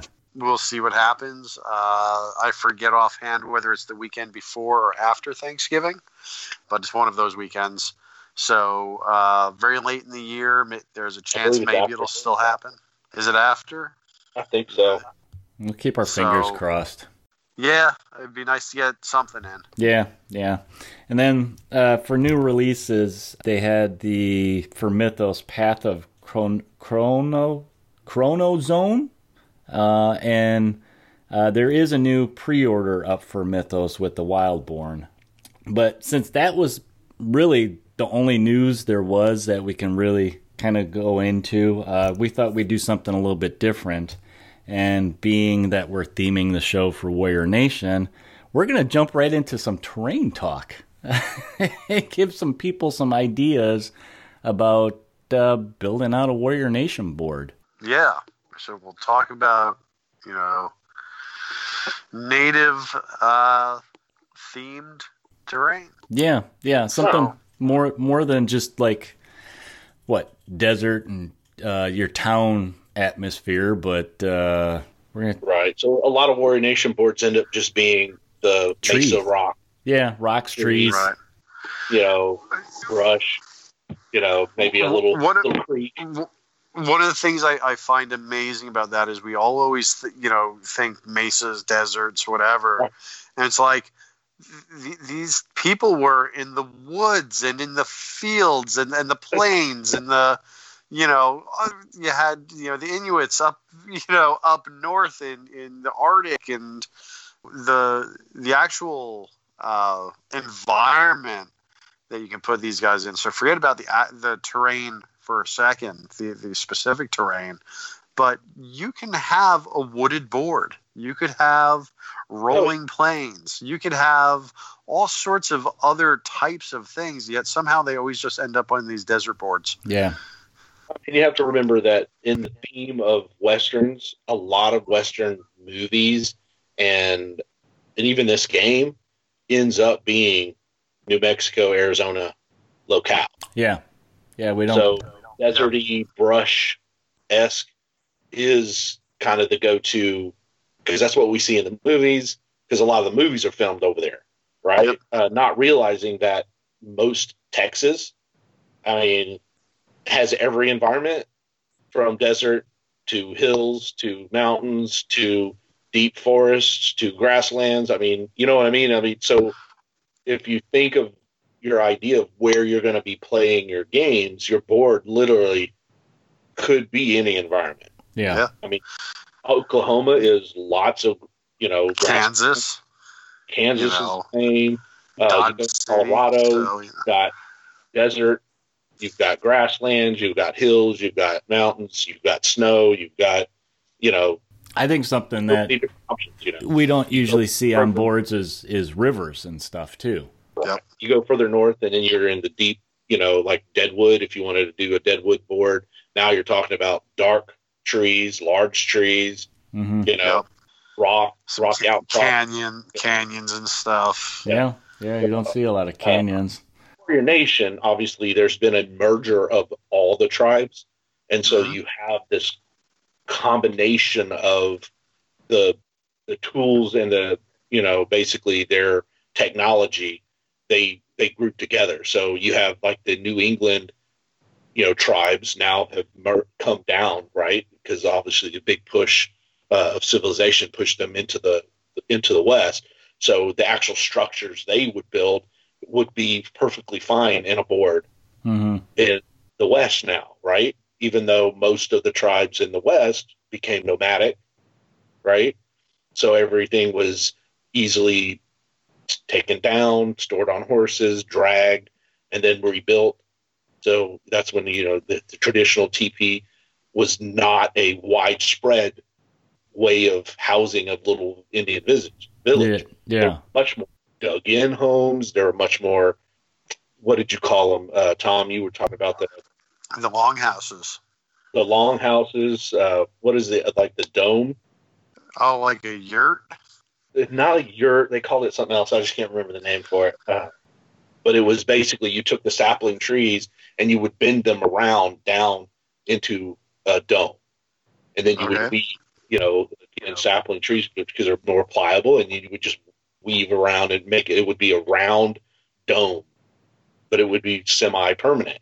Mhm. uh, versus like the teepee was basically hide stretched over poles and then it was designed to come down quickly. So if they decided they needed to follow the herd they would just take it all down and move. Yeah. so so the, the terrain piece which I, i'm going to pitch is is teepees right? Yeah. so uh, they're fairly easy. The hardest part is making sure you have a pattern for the what you use to design the actual stretch skin of of what your outside of your teepee is. What I what I've used is you need a paper towel, or if you want something a little sturdier, get baby wipes, which squeeze out all the whatever liquid and le- lotion they put in them. you know, for for the baby baby rear, squeeze all that out, and then make a PVA glue and water mixture and soak it in that. Then build your your pole structure, and you, you can use dowels. You can use any other material that you, you have. You can actually go out out in the back and grab some, some Skewers. switches, you know, that you may have Swi- used already yeah. for the kids, or oh man. little little twigs, and design your, you know, basically your your um, cone. So make a cone-like shape on the uh, you know whatever base you're going to use. You can actually use the Warcradle, you know, like extra large base hmm or the extra extra large base, whatever, or just a piece of cardboard. You can use some. Uh, I think someone used. Uh, you can use a like you got any old ex, extra compact discs or Oh yeah, yeah, yeah. paint those, put the gravel on it, and then glue your sticks or your rods. Then you take your template, which is, uh, you know, that you can get them online. You can find a little TP template and cut the shape out of your wet wipe and then just stretch it over the thing. Well, the PVA and water mixture will harden as it dries. So once you stretch it over, you know, just you know, hold it hold it while it starts to dry. It should stick a little because of the PVA glue. If it's not because it's too wet, just add more PVA glue on the on where you've overlapped the uh, edges of the, the white, and then as it hardens, it's not going to go anywhere. Yeah. You know, then you can cut the hole where you you know the Indians come in and out, or you can just leave it solid and then paint the exterior Yeah. like leather, like fabric, linen, whatever, and then you can do whatever treatment of decorations around the outside, and there you got it. Hey, make a little temporary village, basically. Right. I think you date you're dating us, Brian. Though you're talking about CDs. I bet you there's a lot of people out there listening that don't know what a CD is. It's kind of like a Blu-ray, but cheesier. Cheaper. All right, Tommy, what were Uh, you were were you thinking to that you can slap down on so, a board? Uh, somewhere along the same lines as what Brian did uh, in a livable structure. Reason he brought that up is we talked about. I'm from the Northeast. What we had around here were the Lenape Indians, and they were known for building longhouses. They could be 18, 20, 30, 40 feet long. They would they would house, you know, uh, multiple families inside these things. They were very dark inside. They, there, there was not a lot of access to them. There would usually be a door on one end, on either end, and then on the really, really long ones, they might have a side door in them. Basically, what they looked like were square sided. It was big rectangles with a rounded roof. Uh, and how they were built was they put poles in the ground. They actually uh, put posts in the ground and they wove long strips of bark in between them. And it basically formed uh, something that was very similar to um, like cedar plank siding type of a, a look you get that sort of kind of an, an, effect, except it's actually woven in between all these poles. So you could do the same thing if you wanted to build one of these. Uh, like Brian had said, go out in your yard, start you know getting some twigs together, start setting them up. You know, I would think the easiest way to do it is you poke them into a little piece of foam, keeps them upright. Then you can just start weaving, get some uh, uh, like card, cut that into strips. That simulates your bark. And you start weaving it in between and you build up the walls just weaving this this bark in between. Obviously you alternate you know the over under on each one. That's you know like weaving a basket yeah uh, and you do that all the way through you get some little more springy twigs to bend over the top of the roof but it's still built the same way you just keep weaving everything in between. You leave a little hole, depending on the length of it, possibly more than one at the top because they would have fires, smoke holes in mm-hmm. the top that they would come out, come up. And you don't need a lot of access to it because that was, you know, the missionaries used to report on these and say you'd go in there and there'd be these big, long, dark houses because they didn't have, you know, lamps back then. You know, you, would have a fire pit and that's it. That was your source of light in there and now you have a more permanent structure uh, that they actually made villages out of these things. And they erect, er, um, erected barricade walls around them. You know, like you would think, you know, colonial settlers would use. Well, the the natives used those too because you'd have these nice palisade walls around their little longhouse villages.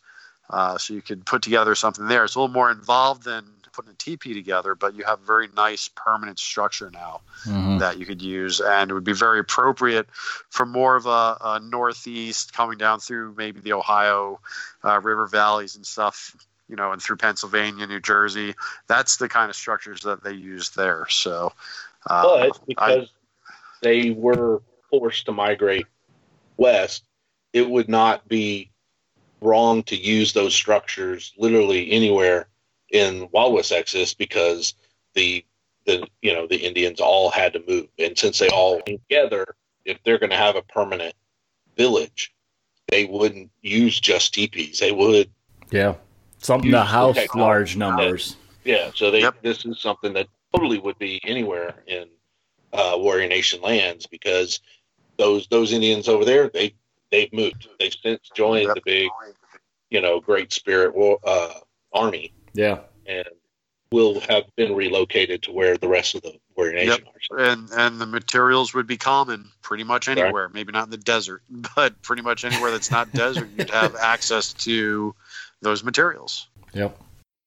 All right, mine, my idea I I had wasn't so much about like the actual structures and stuff, but a, a, a little more similar to something that you would maybe call scatter terrain that could be around these, you know, the teepees or you know these these big buildings, and that was just a, a common canoe.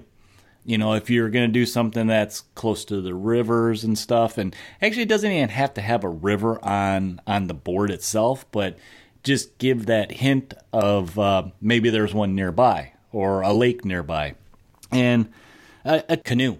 You know, you could build that pretty simple with like uh, with the popsicle sticks or you know the dowel rods, and you just you know you, you form the shape of the canoes with that, and then just skin it with chipboard or actually I like I like the the paper towel method or even the cheesecloth method because then it'll give that that simulation of uh, like a, a, skinned you know the skid skinned wood frame with like it could be animal hide or it could be, you know, the skins of bark.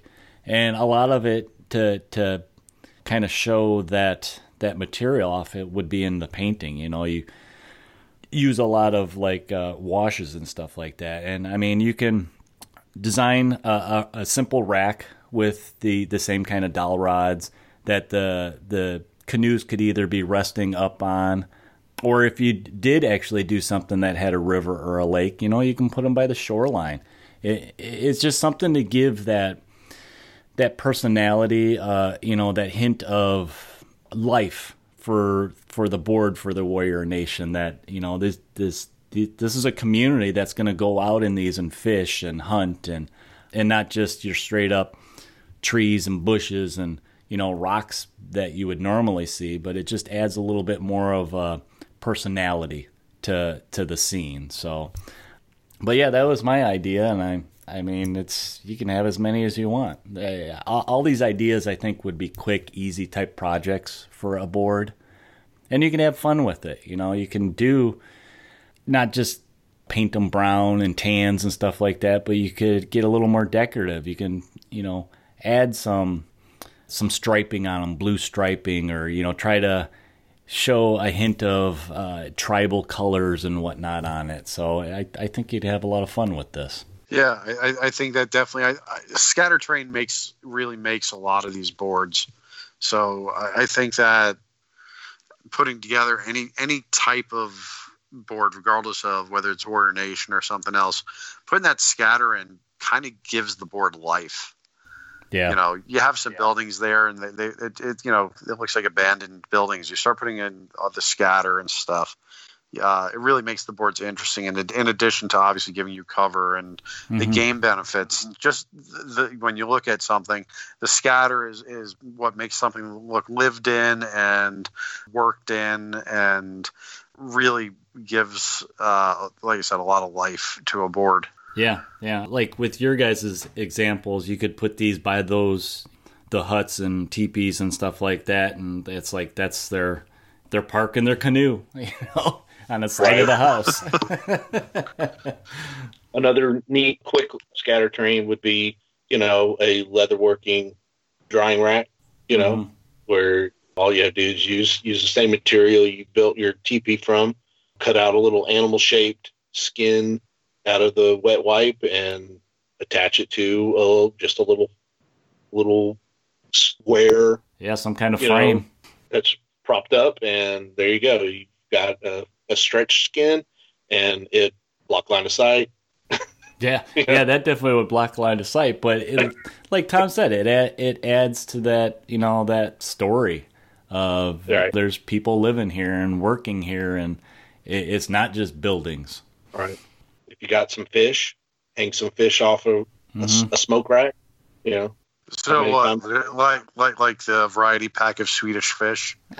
put a, put a string put a string through them. I would recommend actual candy um, because. So after the battle, you could eat it. Although I guess if you attract ants to your board, I mean you can use that as uh, more uh, then, well, then it turns into a 1950s sci-fi movie. oh man. Well, I think uh, we can go ahead and wrap up this this episode for everybody. A little bit of a terrain talk instead of some news and going over different cons and stuff like that for you guys since we kind of wanted to make the whole show very warrior nation themed and uh, let us know what you guys think about doing this approach with the show. It was something different but we figured it'd be fun for us to do and for you guys to listen to uh, especially if you're in the warrior nation. Us talking about warrior nation for the whole show. Wow. Well you know you sometimes we've I've seen things over the past year, year and a half, where people are asking about specific uh, factions mm-hmm. and, and, what to do with them, and we kind of talked about it early on and said, you know, we didn't we didn't want to do just a uh, this is the faction and these are the guys and let's blah blah blah blah blah. Yeah. Um, yeah. Yeah, I, I think doing it this way, we do give uh, we can highlight certain factions and certain parts of them that we find uh, interesting without actually full blown breaking down uh, yeah. a particular faction, which can get kind of old. Yeah. It, it, gets dry after a while. Us talking about stats and and strategy. I mean, we give you a little bit of that, but kind of with our twist and take on it. Exactly. But if you have a faction you want us to, to do something similar with, uh, that than we did with this episode, go ahead and pitch it to us. Yeah, yeah. You may swing. we'll go ahead and baseball. since there's gonna be no baseball. yeah, if you guys have any questions or suggestions for us, as always, go ahead and email us at uh, blackhoofsaloon at gmail.com or, you know, you can find us on the Dark Council or uh, our Facebook page. Send us a message there. We're always lurking on those Facebook places and uh, trying to participate in the conversations. Other places you guys can find us at is on Twitter and Instagram. We do have a YouTube channel. You can check out some of the unboxing videos I put up there. Uh, we have Brian and Tom did a rather cool painting tutorial that they're planning to do another one. Uh, we just we're doing some planning, uh, the, trying to decide what to paint and whatnot. Other than that, I I think that's about it. You guys got anything else you want to add for the end of the show? I got nothing. Uh, roll roll crits and stuff. I was waiting for I was waiting for Tom to just say no. Uh,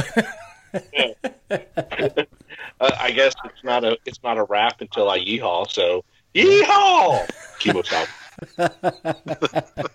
All right, guys.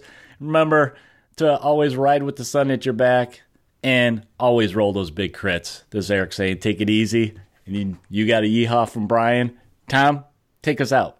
Bye, everyone. Bye. Y'all come back now here. I don't know if that was a very good bye. I didn't get high enough. Thanks for stopping by the Blackhoof Saloon, y'all. We hope you enjoyed your visit. Feel free to get a hold of us with comments or questions via the interwebs and shoot us a telegraph at blackhoofsaloon at gmail.com. You can also find us on the Facebook, YouTube, Twitter, and Instagram. Music for the podcast was provided for use by Ross Bugden and can be found at one of his YouTube channels, Ross Bugden Music or Ross Bugden Composer.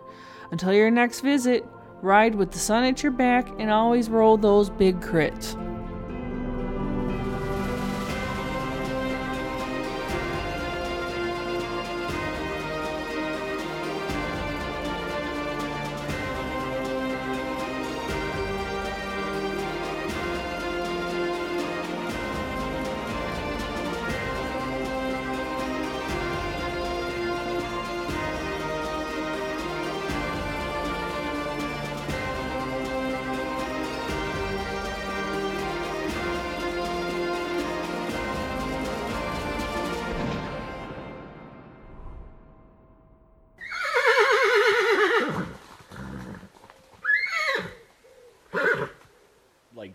Like 10, what, 9, 10 pieces for one dude? Oh my god. Yeah. It- because also because likes- one, it, it made the details even better. The way that they built the models. I mean, I, I appreciated how they, you know, all the detail of all the little electronics and stuff was why it was all those multi pieces. But I, I appreciated it. Hey, these are going to be extremely detailed, and that's why because they they made every angle that had the electronic details was a new part and you had to insert it into stuff. I thought they were really cool. I enjoyed it. I, I, I, I appreciate the power and majesty behind a buck and bronco. I don't want to get kicked in the nuts by one.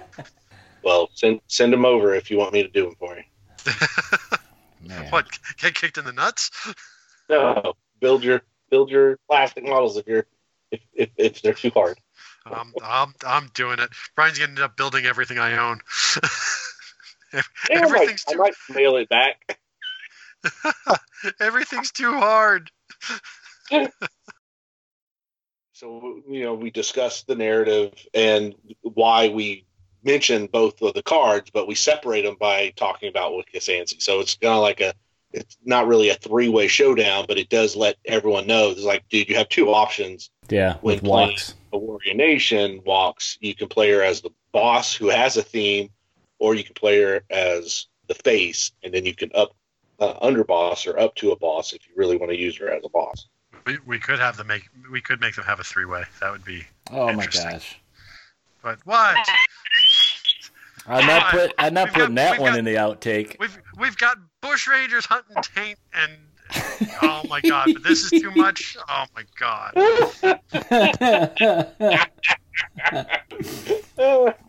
I suppose during that you're gonna be going Woo! Hey, they did it in Roger Rabbit. I don't see why, what's wrong with it now.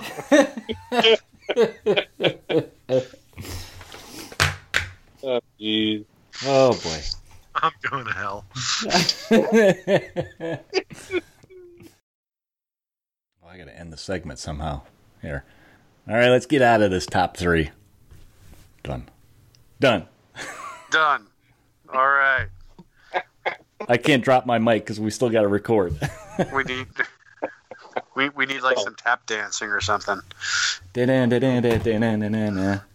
Have uh, Gregory Hines doing the the the, the flim flam shim sham or whatever it was from uh, History of the World Part One. yeah. No.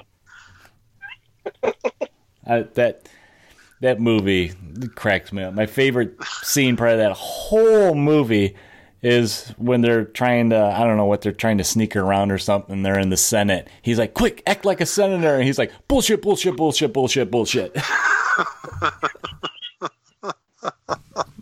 Oh, you're a professional philosopher. I love that.